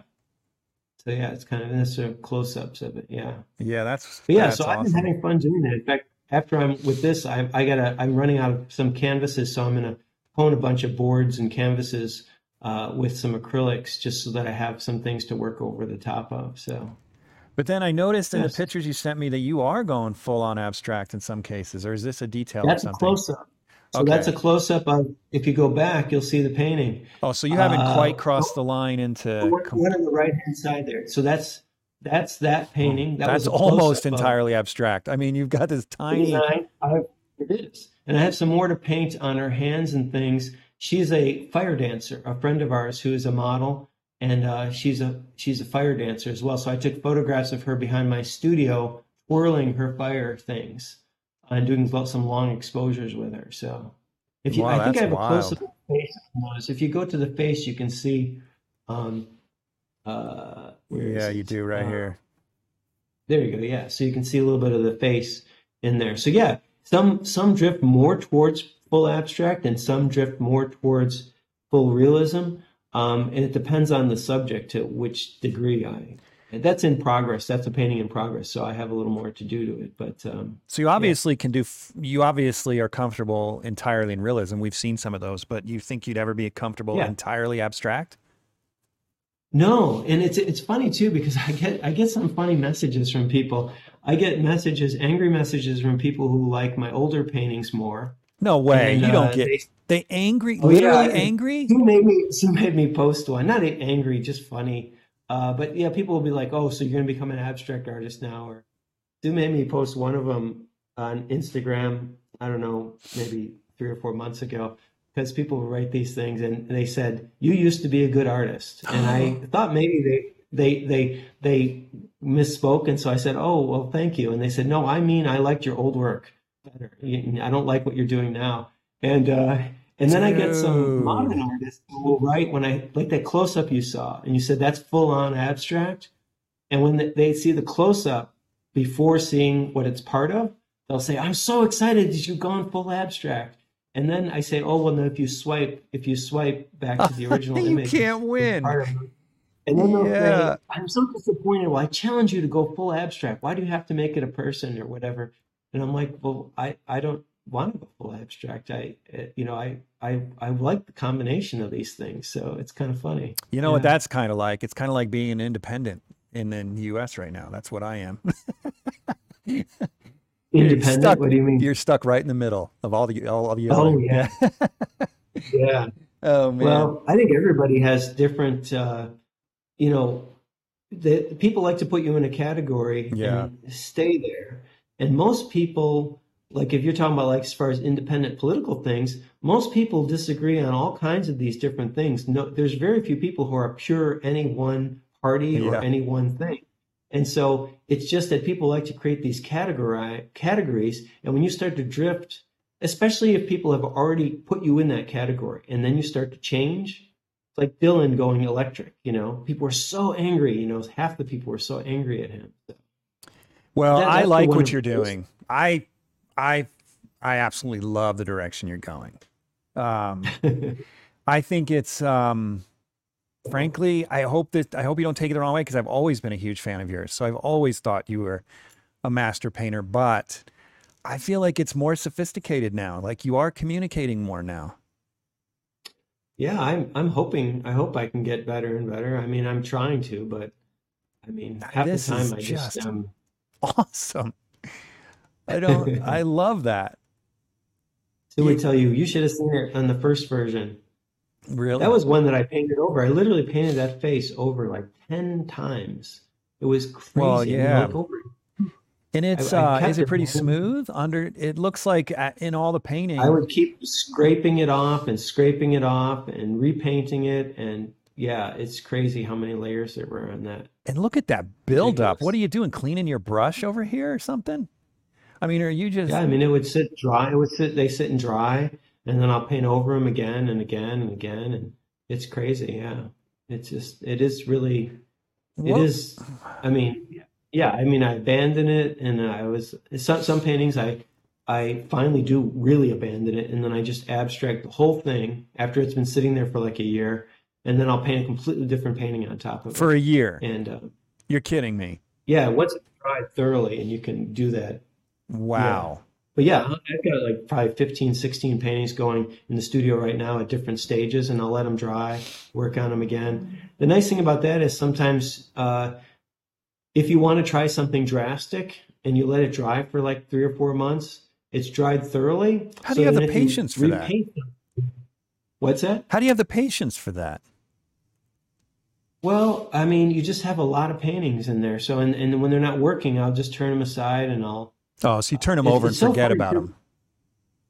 Well, I'll try to, and then I'll look at them fresh, and um, and if and then you can do something drastic, and if you don't like it, you can just wash it off, and you because you've still got the dry painting underneath, and you can put washes on them if they've dried like five or six months. You can put washes over them, and they won't crack it then too. So, Right. um, but yeah, I used to only paint. It's funny because Sue and I she's always worked on multiple paintings and at different stages. Um, but I used to only paint a painting until I finished it before I started another one. And so it's only been in the last maybe eight or nine years that I've started to actually paint things in stages and do many do layers or put them aside have a whole bunch of paintings going at once but i've got a whole bunch of paintings in the studio going right now and um, you know it's hard to know when you're done sometimes yeah that would seem really difficult it, this is why this is why that would be hard for me because i do as you know i do large paintings and often multi-figure and it's torturous sometimes going home day after day, month after month, and even year after year in some cases, and not seeing a finished work and just wondering if it'll ever come together. Do you yeah. ever feel like that when you've got 12 paintings sitting around the studio and none of them are finished and you're waiting a year to for it to dry? Well, yeah, I mean, in some some you do and they finish. Like the one I did of Danica, I was going to work more on that, but I just think I'm going to just leave it. I kind of like the way it was. So it's amazing. Just three hours and I'm done. But then other ones, they're just not right. And so I'll work on them and I'll try this, I'll try that. It's really, it's not so much, it's like my choice. Like this one of uh, Rose, I, the first version, I, I thought I was almost done, you know, really within like a day or two.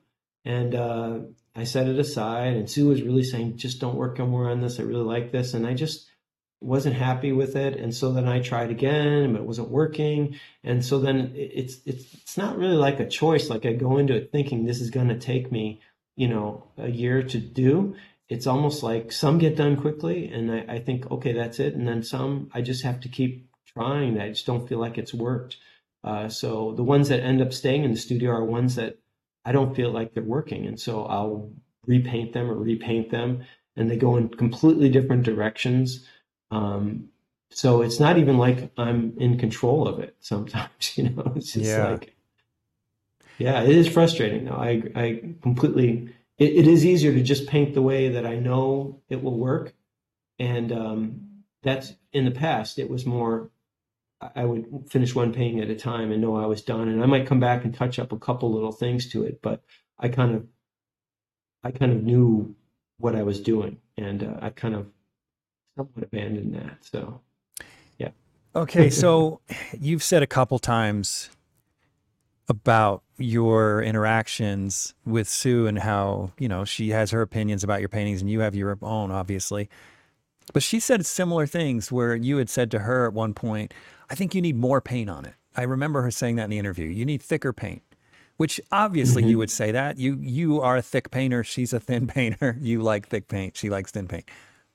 So, and I, I think I asked her a little about this too, but I always find it so fascinating because I'm not married to an artist. How do you, how do you balance the opinion of someone you respect and love with your own opinion? Because my wife, who's not even an artist, can crush me. If she comes into the studio and says that painting sucks, which she never says that, but that's what I hear if it's a if it's critical it's just like most people I can say, well, that's because you're an idiot. That's why you don't you don't see it. But with her, it's like, oh no, you've just crushed me. You know, I'm I'm toast. Do you how do you balance that in a relationship with yeah. an artist you respect? How do you maintain your own voice and keep going in the direction that's natural to you when you know it's contrary to the person you respect in the same house as you? Yeah, it's really difficult because uh, you know, real early on, this was a problem. I would, you know, when Sue was, she was just uh, starting art school when I finished. I had finished, so she was had been there for almost a year when I met her, um, and so, you know, I was not the best at wanting to. In fact, she gets frustrated even now. She's like, you know, you don't give me advice. You know, you don't help me with things. You know, and so when she asks me specifically, I'll really look at it and think, what can I think to say, and I'll come up with certain things, but it's usually very small technical things. Because like even early on, I would used to say, well, all I can tell you is how I would paint it, you know, and it's not really how you would paint it. And so, um, you know, unless it's like a alignment thing that's wrong or the edges or whatever, right. um, you know, or she's asking, how do I paint thicker, you know, and this or that, and you can talk about stuff. so most of the time, it's not that way. She definitely is. I'll give her some advice on some paintings, and they're usually more technical sorts of sorts of things about how to improve them. Um, uh, and and she definitely has more stronger opinions sometimes on my paintings you know, because I do screw lots of paintings up because I'm experimenting. That's very modest of you. And then I'm down because I'm like, oh man, it, I, you know, I liked it before and now I don't. But she's trying to protect me against myself, I think, a lot of the times. But also, we have different opinions. Like I said, like this painting, it's one of my favorite paintings, and and uh, there's there's been a couple others uh, that uh, that she was so against, and I put them in a show, uh, kind of knowing they were kind of out there, especially for like the Prix de West show out west. That's a very conservative more show, and I put in four paintings that were pretty out there, uh, maybe three or four years ago, and Sue was really trying to talk me out of it, and I and I finally just did because I liked those. And uh, she didn't go to the show because she was didn't want me to see me crushed by how the reaction to it was. and surprisingly, people loved it, and they sold all of them, and I won the Artist Choice Award. And so, oh my god, paintings, frogs floating on spheres, and people with horns and stuff. And it was a, a strange, some strange paintings that weren't really Western at all, but um, they weren't Western at all. And um, so you never know really. And then other times, you know, you have something that you love and nobody's interested in it, it doesn't sell or just, and you, so it's hard to predict. So I, I kind of try to, I, I try to do whatever I want to do and then find the right place to sell it. Mm-hmm. So that's kind of how I've always tried to do it. I don't try to push against it too much. It's just certain shows. I, I think this is my best painting, so I want to put it there. But a lot of the paintings I'm doing now, I'm finding different galleries because I know they don't fit in the galleries I'm with. But it is hard because, and a lot of times I, I don't want Sue to see my paintings, and she's the same way with me uh, until they're to a certain point. Mm-hmm. Because when you're working on them, and if somebody comes and see, you can have a, you have a vision of it, but then if they see it early and either they love it or don't like it or whatever, it can crush you, like you said. Um, so it's usually not until we're towards the end of paintings that we like to have the other person look at it and give a fresh eye. And then it's very helpful. Sue helps me with so many paintings where she sees things that I just couldn't see, you know, alignments or other issues. And uh, and and then if you agree with it, you do it, and if you don't, you just don't. And uh, um, hmm. it is difficult. It, that's what's fun about it is we have we'll paint together and we paint completely differently. So you know? different. I mean, yeah models are different, and so I I find that so fun, you know, and refreshing that uh, you know that we just have our complete different takes on things. Yeah. Yeah, yeah. I had a painting. Uh, I did it probably twelve or thirteen years ago, and I remember showing my wife a photo of it in progress. I brought it home and showed her the photo in progress. She's like, I don't like the composition. I don't think it's any good in so many words. Of course, you know, this is what I'm hearing. Probably not exactly how she put it, but um, it turns out, it turns out to this day, 13 years later, I get I get inquiries about this painting almost daily of people that wonder if I can make prints for them, and I don't make prints, but it's getting to the point where I have to ignore people. And this is the painting that I remember going back to the studio the next day, completely. I, being robbed of any confidence whatsoever that this could possibly be a successful painting. But somehow I stuck with my original idea anyway. And it turned out to be my literally my most successful painting. And so that's why yeah. I'm so curious about that stuff because I think if uh, if I were living with someone like with the talent of Susan Lyon, then it would I would imagine it would be more difficult. Um, well, we have separate studios for that reason too. I mean, we want to be in our own space and be thinking about things. And I'm that way when I'm writing something too. You know, when I write write a novel or something, I will not let anybody look at it until I have gotten to where I feel like it's done. You know, and then I can have people look at it and get get the get I get the reactions and see okay, right, these areas are slower or or whatever it is. Um, because it just if they don't have that excitement, it just sucks all your excitement out of it. And so I really just like to, if I'm excited, to keep going, you know, and, mm. and keep working on it. And uh, yeah, it's. But then uh, once it's yeah. done, if Sue doesn't like it, then at that point you're like, well, it's done. This is what it is. I'm going to enter it into the Portrait well, no, Society. If she doesn't like it, I really listen to her uh, her advice, and oftentimes she will see things that I'm not seeing. I'm not seeing them fresh, and uh, I'd say 90% of the time, the things that she tells me are right on, and I'm just not seeing it. I'm too close to it. I can't see that the edges are too hard, or or that I've overworked this, or that I have some drawing error, or any of these sorts of things. Um, some of the work I'm doing now it's harder when it comes to that more basic level because uh, you know we just have different aesthetics and of course that's why we paint differently if right. we agreed on everything we would be painting the same paintings you know we mm-hmm. would just we would paint the same things and so you know that's just all there is to it and so certain things i understand okay right sue just doesn't like this kind of painting like the, these sorts of more abstract ones where i'm going more kind of uh, into bizarre ways. And so, so that's just what that's just what it is. So, so in that sort of realm, I kind of understand that. Right, this is this is the type of thing that I'm attracted to, and Sue is not going to be as attracted to. So it's not it's not something that I take to heart because, like I said, um, you know, that was what was easy about putting this in the Portrait Society because I was sending three pictures in. So they didn't have everybody doesn't like it. It's like, okay, that's fine, you know. But the fact that some people liked it and chose it just showed, okay, it wasn't just me, you know, it's just a different viewpoint. As we all know, we go into shows and we all have different favorite paintings. I mean, you realize if there was a different, that's why I don't take awards seriously, because I mean, have 20 different judges, you'll have 20 different winners. I mean, I many times. It's crazy. Uh, it's it's just personal preference, and that's what's cool about art. If we all agreed, we would just have the same paintings. You know, yeah. everybody only liked Bouguereau paintings. That's all we'd have. You know, yeah. And uh, I love that. There's people who you know like this kind of like that kind, and you know, and we, we got to remind ourselves that what we like is just what we like. It's not like a definitive truth, you know, that this is the best painting, you know? Right, right.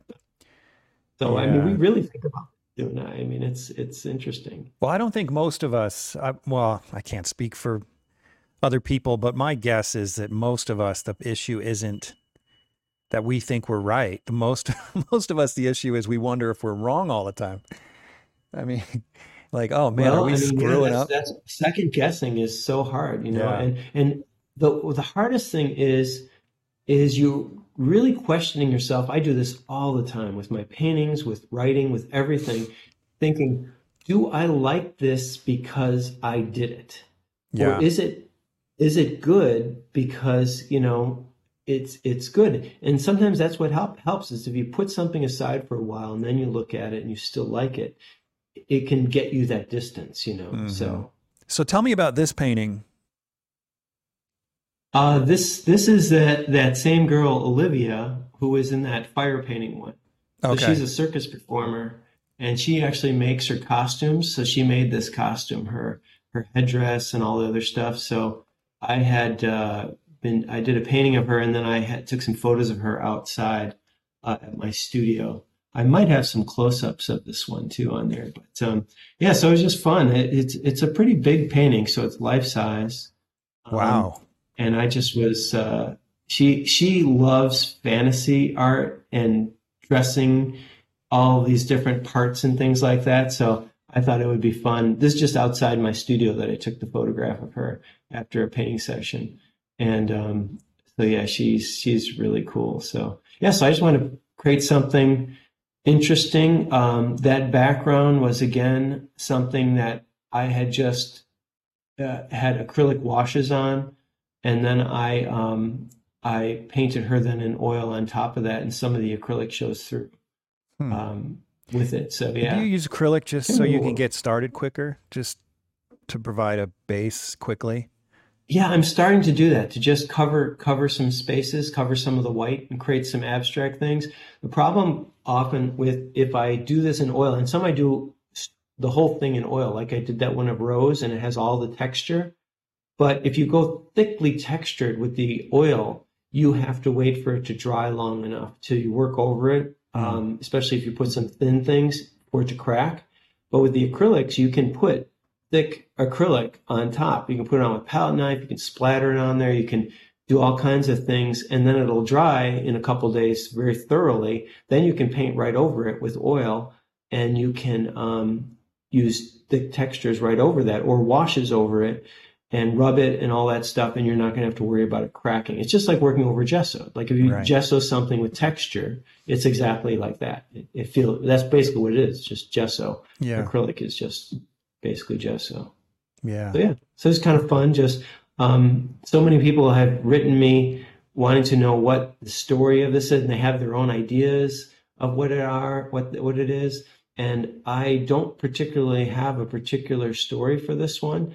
I like to just create something that's compelling, and I love people making up their own stories. Mm-hmm. Um, sometimes I have a story in mind, and I'll tell people, but mostly I like to just create something evocative and um, and then sometimes I'll actually write a story, write a short story to go with the paintings, and then people think, well, I had this story and I illustrated with this, but it's usually the other way around. Really?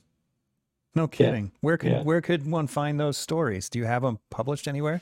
I put some of them on Medium, my Medium page. Do you know okay. Medium? It's where I'm you can publish familiar. stories and stuff. Uh, it's yeah, Medium is great. It's free and uh, it, it's a huge thing. I have links in my on my Facebook page, you know, where you have your your information your profile? links. Yeah. To, yeah, my profile. I have, I have linked to the Patreon website we have, or whatever that is, and then Medium, and uh, also uh, some links to some of my books on Amazon and Audible.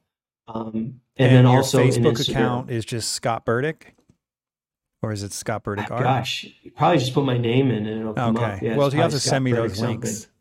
Uh, so I can put and then on Instagram notes. too. If you go to the link tree on Instagram, it, it, has a link to the Medium pages and things. And oh, good. Okay. I put in short stories. I put in essays on things. There's several essays on art. Um, actually, after our talk, at uh, we we all had I had so much fun talking with you and the other group of people uh, that artists in the show about AI. I was going to bring that was, up. Yeah, yeah, that was so fun. I love that was my favorite favorite part of that show was us talking about that, and I learned a lot. And several of the artists there had read my first novel, Nahala, which was ten years ago that I published that. And so it was interesting because a lot of them were, in fact, some of them had contacted me before the Portrait Society said they wanted to have a discussion that with me and other people about AI because that first novel dealt with AI. Yeah. Um, and it was so long ago and when it first came out, a lot of people were like, I think you're overestimating how quickly this is going to happen. And now nobody says that because it's changed so much.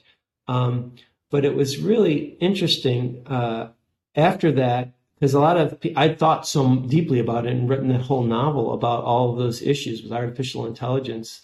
And um, uh, and it was quite a popular book, you know, in science fiction, and and even some of the some colleges use it for their introductory uh, wow. uh, course to um, philosophy because a lot of the philosophical schools and ideas of, technology and morality and all that sort of stuff are in there and embodied in different characters. But it was interesting how um, a lot of the people there who had read that book, they're like, I can't believe you haven't even tried Chat GPT or any AI. And I wasn't at all interested in, as you know from our talk, I wasn't interested at all in using AI work and we talked about the moral implications and all the different things. But I came back, and the day after, just for fun, I did Chat GPT for the first time. Really? And I posted it on Medium just so that people could read it. And I posted that posted that link on the Facebook. But it was interesting. I I did a Chat GPT. It's the only time I have, and I asked it, um, "What's the difference between a cult and religion?" And had this long discussion with it. And then I had it write a story based on one sentence outline that I did, and it wrote a like a four page short story based on that. And it was very interesting um, to see how how it would take this kernel of creativity and then create its own thing. So it was interesting, yeah. So I mean, I remember bits and pieces of the conversation. The problem is I can't remember who believed what. There were enough people in the conversation that it's all kind of a blur who thought what, right? But where do you stand on it now and using it in art? And not just for yourself, but do you have feelings about the future of art now that AI yeah. is starting to be introduced? Yeah, oh, absolutely. And that was what was fun. Our, I think our discussion went like two or three hours. Oh man, it was, so yeah, it was wild. We, we even really moved from one room that, to uh, another, uh, didn't we? Or something. And I was surprised at how many artists uh, there that were even in the show that were using AI, uh, you know, to different ways, not actually to create their paintings, but to create compositions or to give them ideas. There was no and, one in our uh, group Jeremy using Lipking AI, was first, there? What's that? There was no one in our conversation group using AI, was there? Yeah, yeah, yeah. You, you you must have been blocking it out. I know you were so upset about AI. So yeah. yeah, I don't like it. Yeah, yeah, yeah. No, um, one artist was using it to. He had done a self portrait of himself, and he put it. He said he built a model with a hundred artists. You know, like with Waterhouse and all these different other famous artists and stuff, and and to and then he had to create a face. Uh, like his with a beard, but he didn't know where it got the face from. And then he said it was really interesting because he had been having trouble doing his eyes. And so he was looking at it and seeing how it used the do the brushstrokes using all these different the model that he built based on it. Um, and so he used that in his painting. He didn't copy the painting. He was still looking at himself in a mirror. Um, but then he used the way that it had designed the brushstrokes. Another artist was using it um, to create, said it was hard uh, to get models and so was creating compositions using those AI models uh, to pose different people and different compositions, creating rooms and stuff like this, and lighting it with the AI and then tweaking it, uh, having artificial. And again, it didn't know where the figures were coming from. It was taking it from other artworks or from photographs. But then they use that then to hire models themselves so they're using it as as the way to design or figure out their composition and perspective and all of that. And then they're hiring models to actually paint the scenes. Oh, and then another, I must be losing my mind. I don't remember this. You sure you didn't have more than one conversation that night? What's that? You, sh- you sure you didn't yeah, have more than one conversation? oh my yeah. gosh, I'm so brain We talked about that.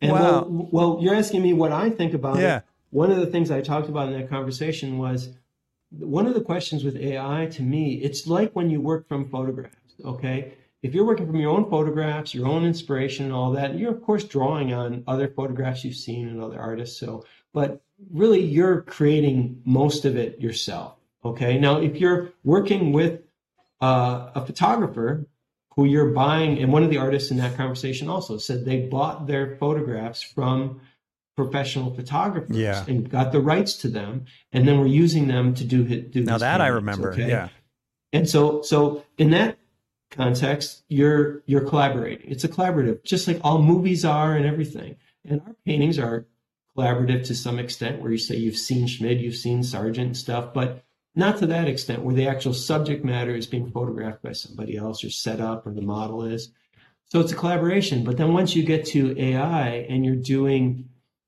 most of the things you're not even an artist. Some of the really great ai things that you see are completely being created by somebody else. You think about what is the percentage of my input in this creative thing? Am i just having fine things and i'm tweaking it? I'm telling it look at this artist look at this painting. Um, and if it's not even your own work then i don't think you're actually doing that much. So it's not that i'm against it. I'm against it for myself because i like to create my own my own art myself. Um, and I am not against collaboration either. If you're working on a movie or you're working at Pixar or if you're getting other people's photographers to work with you, it's a collaboration. But I have no desire. I have so many ideas and things I want to do on my own. Now, where it becomes a problem is that these AI models are being trained on people's work, like Jeremy Lipking had mentioned to me. Well, my name is in is is in those, so is his, and so is a lot of other artists. So people can click you know, mix Scott Burdick with this, with that, with this. And so they'll, and they, in, individual paintings that it's been trained on. So that's being done without permission. Uh, it's not as much of an issue for me because I do original paintings. That's how I make my money. But for artists that are, say, a, a, a creating comic books or they're creating graphic novels, uh, there's many cases where somebody will spend years making a graphic novel and then they put it out there and literally within a day or two there's 10 new episodes of this graphic novel based on their work. You can see it's the same style of art, the same characters, the writing is similar. So that when you get to that point, it gets to the point where, um, you know, and this person making it is not an artist, did not come up with it. So there has to be changes uh, for that. Um, and uh, yeah, and one of the things that was most interesting to me was in our discussion was will AI be able to do better than we are doing and therefore put us out of business because we can't compete with the level of work that they're doing. And uh, that's always an issue. I mean, that's what happened when photography started. Uh, artists thought there's not going to be any painting anymore because who's going to, you can get a perfect photograph and very few artists can even do a very good likeness of somebody. So what happened though, it didn't put art out of, out of business. It did probably put a lot of portrait artists out of business who were just meant to do a likeness. Um, but then the really good ones that were doing more personal work um, that the photography couldn't do, it it just changed to something else. And so I think our work will still be around, um, but again, a lot of these AIs they're only drawing from the creative work that has gone before, and so they're not putting anything new. You need to have a person at the helm to do that. Mm-hmm. So but what the thing that was most interesting to me about our discussion was literally a week before uh, we went to the Portrait Society. It was funny because Sue, whenever I follow the AI things, and it's interesting to see because some of it is really cool and, and it's all really cool and interesting. Yeah. So I like looking at it, and I'm not I'm not against it. I'm against people borrowing. Sometimes some of these pictures will show, oh, that's literally copying this model from a Vogue cover or this or this photographer's work. Um, but I would show sometimes Sue some of these on my phone. I'd say, "Oh, look at this," and she'd be like, "Oh, that's AI. I can tell. I don't like it." And she was more your reaction. She's like, "I don't yeah. want anything to do with anything AI. I hate that stuff. It looks creepy too." She's like, "It looks creepy. I can tell it's AI. I don't want to see it." It's a little different than my perspective, but yeah. I can understand. Well, you you seem pretty strongly against. It. No, I'm against it, but not because it's creepy. I'm against it because right of the things you had said earlier, where it's it's just a computer borrowing from other artists and granted, I mean the the argument that a lot of artists make is it's just a tool, it's just another tool. Well, this is the first tool that takes from other artists. This is the first tool that's borrowing the intelligences of living artists out there. And a camera is just a machine. This is an is a form of intelligence in a way, and it's mm-hmm. it's different. It's it's not the same as just a tool, in my opinion. Does it look oh, creepy? No. The there are some Absolutely. artists out there that are making work that I didn't know was AI. And then I found out it was AI and I'm like, well, that explains why their work improved so much in, in one week. Now that was that was the thing that happened with Sue was was uh, a week before we went to the Portrait Society. She showed me a picture on her phone she follows things more. She she finds things more than I do. I don't tend to look as much as she does at a lot of art people are doing. And so she's often showing me things. I'm like, oh, that's so great. So she showed me this picture and uh, she said, "Isn't this amazing? I mean, it's like it's like Waterhouse, but it's more even yeah, more elaborate. you know, artist. it was like yeah. people on boats, and I can't remember the name of the AI artist. It's people on boats, and they were like like lanterns flying up into the air mm-hmm, that were like mm-hmm. glowing and stuff. And she's like, "Isn't this incredible? I like this. I'm following this, but you, you got to follow." And I said, "Oh, I said that's one of the AI artists. I hate to tell you that I follow." And Sue was so angry. She was so upset. She was like, "What?" That's AI. I said, well, if you swipe to the side too, you'll see like a dozen different versions of that painting, you know, with all kinds of different compositions, but based on that model that that person had made it. And she was really upset, and she said, "Oh, I'm un- I'm unliking, unfollowing this person." And uh, I was trying to get in a conversation with her about like, well, that's the interesting thing because then it comes down to this image was beautiful but do you not like it now because you know how it was done? It's like people who say if it's done from photographs and not from life, it's not really art. You know, there's all these process um, issues. So um, we, she was didn't really want to have it that much of a discussion. She just said this person is just cheating and he's just stealing other people's work. And if you look at his regular work, he isn't that he isn't anywhere near that level of an artist. So it's complicated, you know. And and again, I would say that those works were beautiful. I don't really think that they you could say that these were the artwork of this particular person. Um, although I I know that that to different degrees, some people will work more on the picture, maybe even start out with a sketch, maybe put them in Photoshop and work more on them to make them look like paintings. So there is art and craft that goes into it. Um, and so, like I said before, it just depends. For some people, it's simply just finding it and that's the image creating the model is what they're doing. Um, and then other people, it is a lot of uh, their their their creative juices are part of it. So it's complicated. I it is. I, I don't really know. Um, I don't really have a super judgmental on it as far as uh, just the general thing. I can see specific examples where I think it's definitely wrong. Um, I don't know that it will be able to be stopped. I think, you know, whatever laws we pass here, there's going to be countries that that they'll be using these AI models, and uh, you know, um, un- unless you're like we're doing with China now, trying to stop them from get these getting these these advanced chips that can create AI. Um, I, I, as in my book, Nahala, I, I, I don't think it's stoppable. And in some extents, it makes me excited to see what is going to be created in the future, what human artists and AIs are going to create. Mm-hmm. Uh, if you take it further, like I do in my story, goes a thousand years into the future, uh, it, it's even more interesting than just this little slice of now with AI. I mean, when you get true artificial intelligence, uh, and they can do things that we can't even imagine doing. Um, that they're not even copying artists, but they're actually creating things and coming up with scientific discoveries. And uh, in, in, my story, uh, the uh, AI uh, solves many of, like we're talking about being born at the right time in medical science.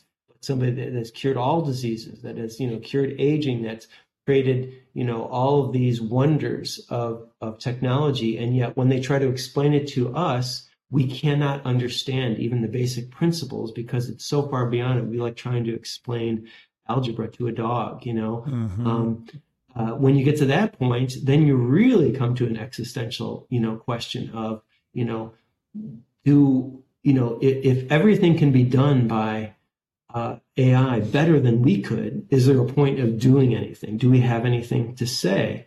Um, I still think that we will, um, but you can understand that would be a humbling thing, you know. But I mean, it's kind of like I look at it in some ways of thinking you when you if if you have a child, you want that child to exceed you. You want the next generation to go beyond what you've done and do things better than you did. Uh, so if you consider AI and the new artificial intelligence beings as our children of our minds, say, um, uh, they are our next generation. You know, it seems almost inevitable that they will take the next step forward in, mm-hmm. you know, mm-hmm. in evolution and all of that sort of thing. So, uh, and it may be that they are truly more advanced than us, and they will, will look at us and say, "Well, you know, you guys really can't be trusted with nuclear weapons or all this stuff. I mean, you're just destroying everything left and right. And uh, they might not look at it in the same way. We fear that they would wipe us out, but probably our greater fear is that we will wipe ourselves out with these new technologies that we're creating. And, and it could be that AI is, is one of those, but yeah. it might be that it's what saves us too. Who knows? Yeah, it, it's a really complex issue. And I still am I mean, I have, as you said, I have really strong feelings on it, but I'm not, you know, I realize that my opinions can change over time. And so that's, yeah, so I'm not sure. Have you ever been uh, wanting to try it out?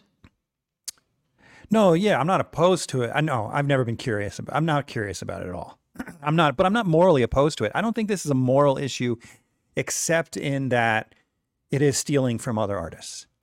And as you say, it's a collaborative thing, and the artists that are doing it need to credit the source, which is impossible to do. So since it's impossible to do, it shouldn't be done. Right? That that then that's the only moral component. So if you can't if you can't know the artist, like this artist we talked about that's clearly interested in Waterhouse and typing Waterhouse, they should be crediting Waterhouse. And and they should be saying it's a collaborative thing. In that sense, it is a moral issue. But as far as the you know, there's a lot of artists that say gridding is cheating or projecting is cheating. What does that even right. mean, right? I don't grid, I don't project because eh, for a variety of reasons, which I'll explain one of the things that offends me, and it's because of this reason. But it's not that doesn't mean it's cheating. It's not a moral issue to project. It's just some people don't want to learn to draw and they but they want to make art, so to speak. So they project. But that does lead to the other thing that bothers me about AI. And that is that there, in my opinion, there are two reasons to make art. One is to make a picture that you can look at, and the other is to become good at something. for me personally, I make things, I build things, I paint things because I want to have the satisfaction of having done something hard and mm-hmm. succeeded in it. So for me personally, that's what offends me about AI is that there's a difference between a human having done something hard and just making a picture. Well, and that, and that points to the dual aspects of painting and art, art in general. It can be singing, it can be it can be right. storytelling, it can be all the sorts of sports. Yeah. And there is this dual aspect that is a cultural thing that probably goes all the way back to Stone Age times, where you know, you know, uh, when you're competing for mates, somebody who can, you know, uh, draw something or can make something, a tool that others can't make, people look at that and they think, wow, that's, you know, it's almost like a uh, sexual selection sort of thing. Like this is a skill that a woman would find attractive or a man, you know, and so it's like selecting somebody who is, oh, they're proving their ability to conceptualize, to create things, to do things. Mm-hmm. Um, and so that's a that's a skill that is important. And you see it in art where just if you're in school, you know, even even as kids, and you know, people are drawing things, and someone has a drawing, and they're like, they're judging. Oh, wow, that person is actually very skilled at observing something and then drawing it like this, or writing a story, or doing a song. And then if you find out they traced it, oh, well, they're not actually good at that skill. They don't have the mental ability to conceptualize and visualize this three dimensional object that they're creating a, a, model of or whatever. If they created it with a 3D printer or something or copied it, or it was a box set they put together. Mm-hmm. So, in some ways, we have inherited that judgment, like you're talking about, looking at somebody and saying, that's somebody with a lot of skill. And so, if you realize somebody projected something, okay, they're cheating. They can't actually do that. They're just making other people think they can and think they're better than they can. Now, the competent artist can draw and project the same thing. If all you want to do is copy something exactly, it's just a skill that we've got. Uh, and like you said, somebody who hasn't got that skill, they have to project. Now, the really good artist usually doesn't want to copy something exactly right. the way it is. And so projecting can become a detriment to actually creating something artistic where you're changing, you're stretching, you're constantly changing things.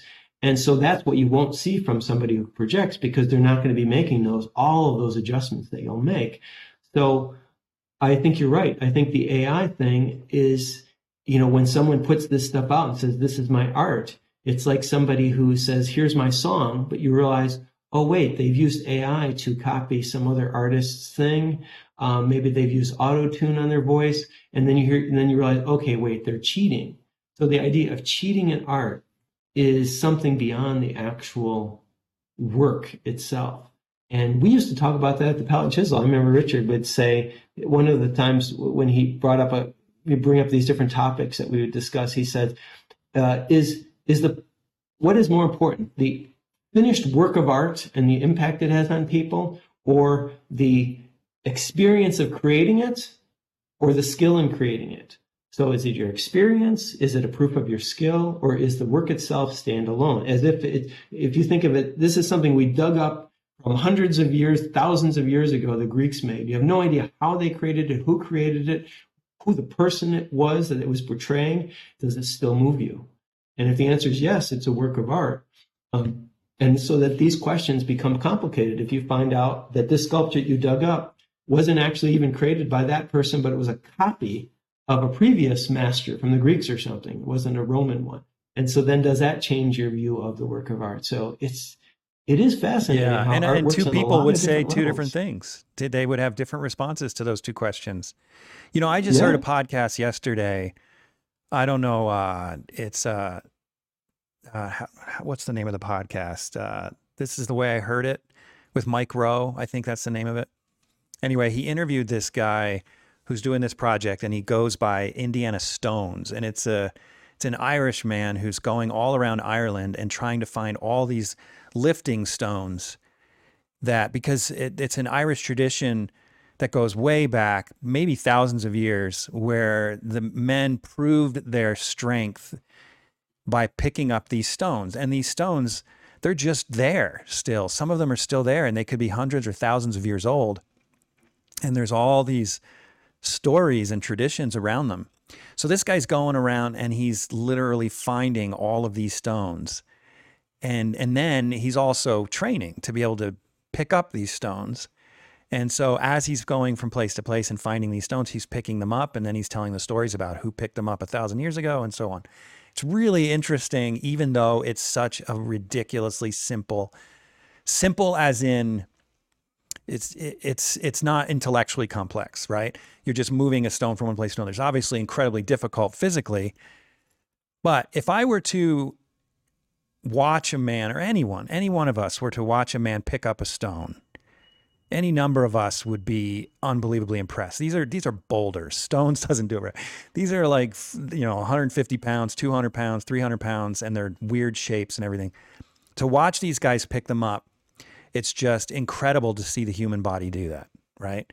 But if a crane drove up and picked it up, none of us would go there to watch it, right? And none of us would be impressed. Now, if someone designed that crane and we could go and and shake the hand of the man who invented the crane, well, that's a different story. But the crane becomes the art, not the moving of the stone, right? Well, and sometimes it's not even the the actual moving of the stone. It could be the other history of the person who moved the stone. So maybe it's not the heaviest stone ever created, but you see this stone, you say, well, you know, Alexander the Great lifted this stone up. touched it. right, but even hands. even if the, even if we were currently in the place where the first stone was lifted, people would come mm-hmm. to see a man do something difficult right. that no one else right. in the village could do, right? And then yeah. if someone drove up in their crane, obviously there were no cranes back then, and then picked up the stone, everyone would be like, whatever. But then if they met the engineer, they'd shake his hand for being mentally intelligent. Right. My point in that is I would like to shake the hand of the people. I think the true artists are the ones inventing the AI. Those are the great artists. Well, and, like I said, uh, I think the AI can be great art. It's a collaboration. And so right. the, the true artist might be just the person writing the code for it you know right. and um and so they you can celebrate them for that as well but these ai works they are they they can't even tell you the ai can't show its work. A lot of people who when they come up with their final thing they might create a model but ai is drawing on so many millions and billions of images and and when it comes up with stories other stories we don't even know what the inputs were for there. So it's a collaboration between this vast database of, of all artists. And so it's fascinating to try and give credit and say what is the percentage you know of waterhouse or of this artist or of that and it may be using things that we don't even know that it's used you know so yeah. it's uh it's really it is a whole other thing um it is and giving credit as we like to do because we're humans to say who who deserves credit for this? And oftentimes, I mean, even even inventions and things like that, that some of the people that we give credit for, when you actually delve into the history, I'm yeah, like, oh wait, it was actually someone else's idea, or it's like a dozen different things, or it was part of the whole milieu of the time. You know, it wasn't just that one person who. But we like to be able to. We often like to simplify things and say, yeah, that's the person who lifted this stone, or you know, or whatever, and and the you know it's it's it's complicated. Yeah. It is complicated. You know but to me personally just to sum up my personal opinion not that anyone cares but when i hang a piece of painting on the wall to me it's a celebration of the human endeavor of human ingenuity of human talent of human craftsmanship. And i could appreciate a beautiful image from a machine but i think of a painting as as what I described as something that represents something that was difficult to be done by a human being, and that's what makes me appreciate it. So it's it, it's not, to me it's not a question of who's right or who's wrong. It's a question of what you want in the art you collect or the art you make. My only fear is that it puts the artist out of business because in a hundred years there are no people like me left. But that fear is pretty minimal because frankly I think AI is going to drive human beings to want handmade things more. I agree. Yeah. Yeah. So I only have a tiny bit of fear of that because because we've seen that happen. I mean, it, it was ten years ago. I remember seeing all of these uh, articles or are hearing all these news programs of how how handmade things are coming back. People are starting to become leather mm-hmm. workers again. People are starting to make jewelry yeah. by hand again because they're so tired of machine made things. I think that's going to happen over and over and over again. Yeah. So I'm not too worried about it, but it does frustrate me a little to work really hard on a painting and then have my neighbor just plug it into AI and do the exact same painting or better painting with no effort. That one thing that does frustrate the crap out of me. But you know, what are you going to do? You pick your own. Well, you, you, pick your own my, challenges. Some right? of my some of my newer paintings that I've been really kind of going crazy with. I I had a couple people, and I posted a few of them actually asked me if I used AI to make them because they were so strange, you know, and different. Mm-hmm.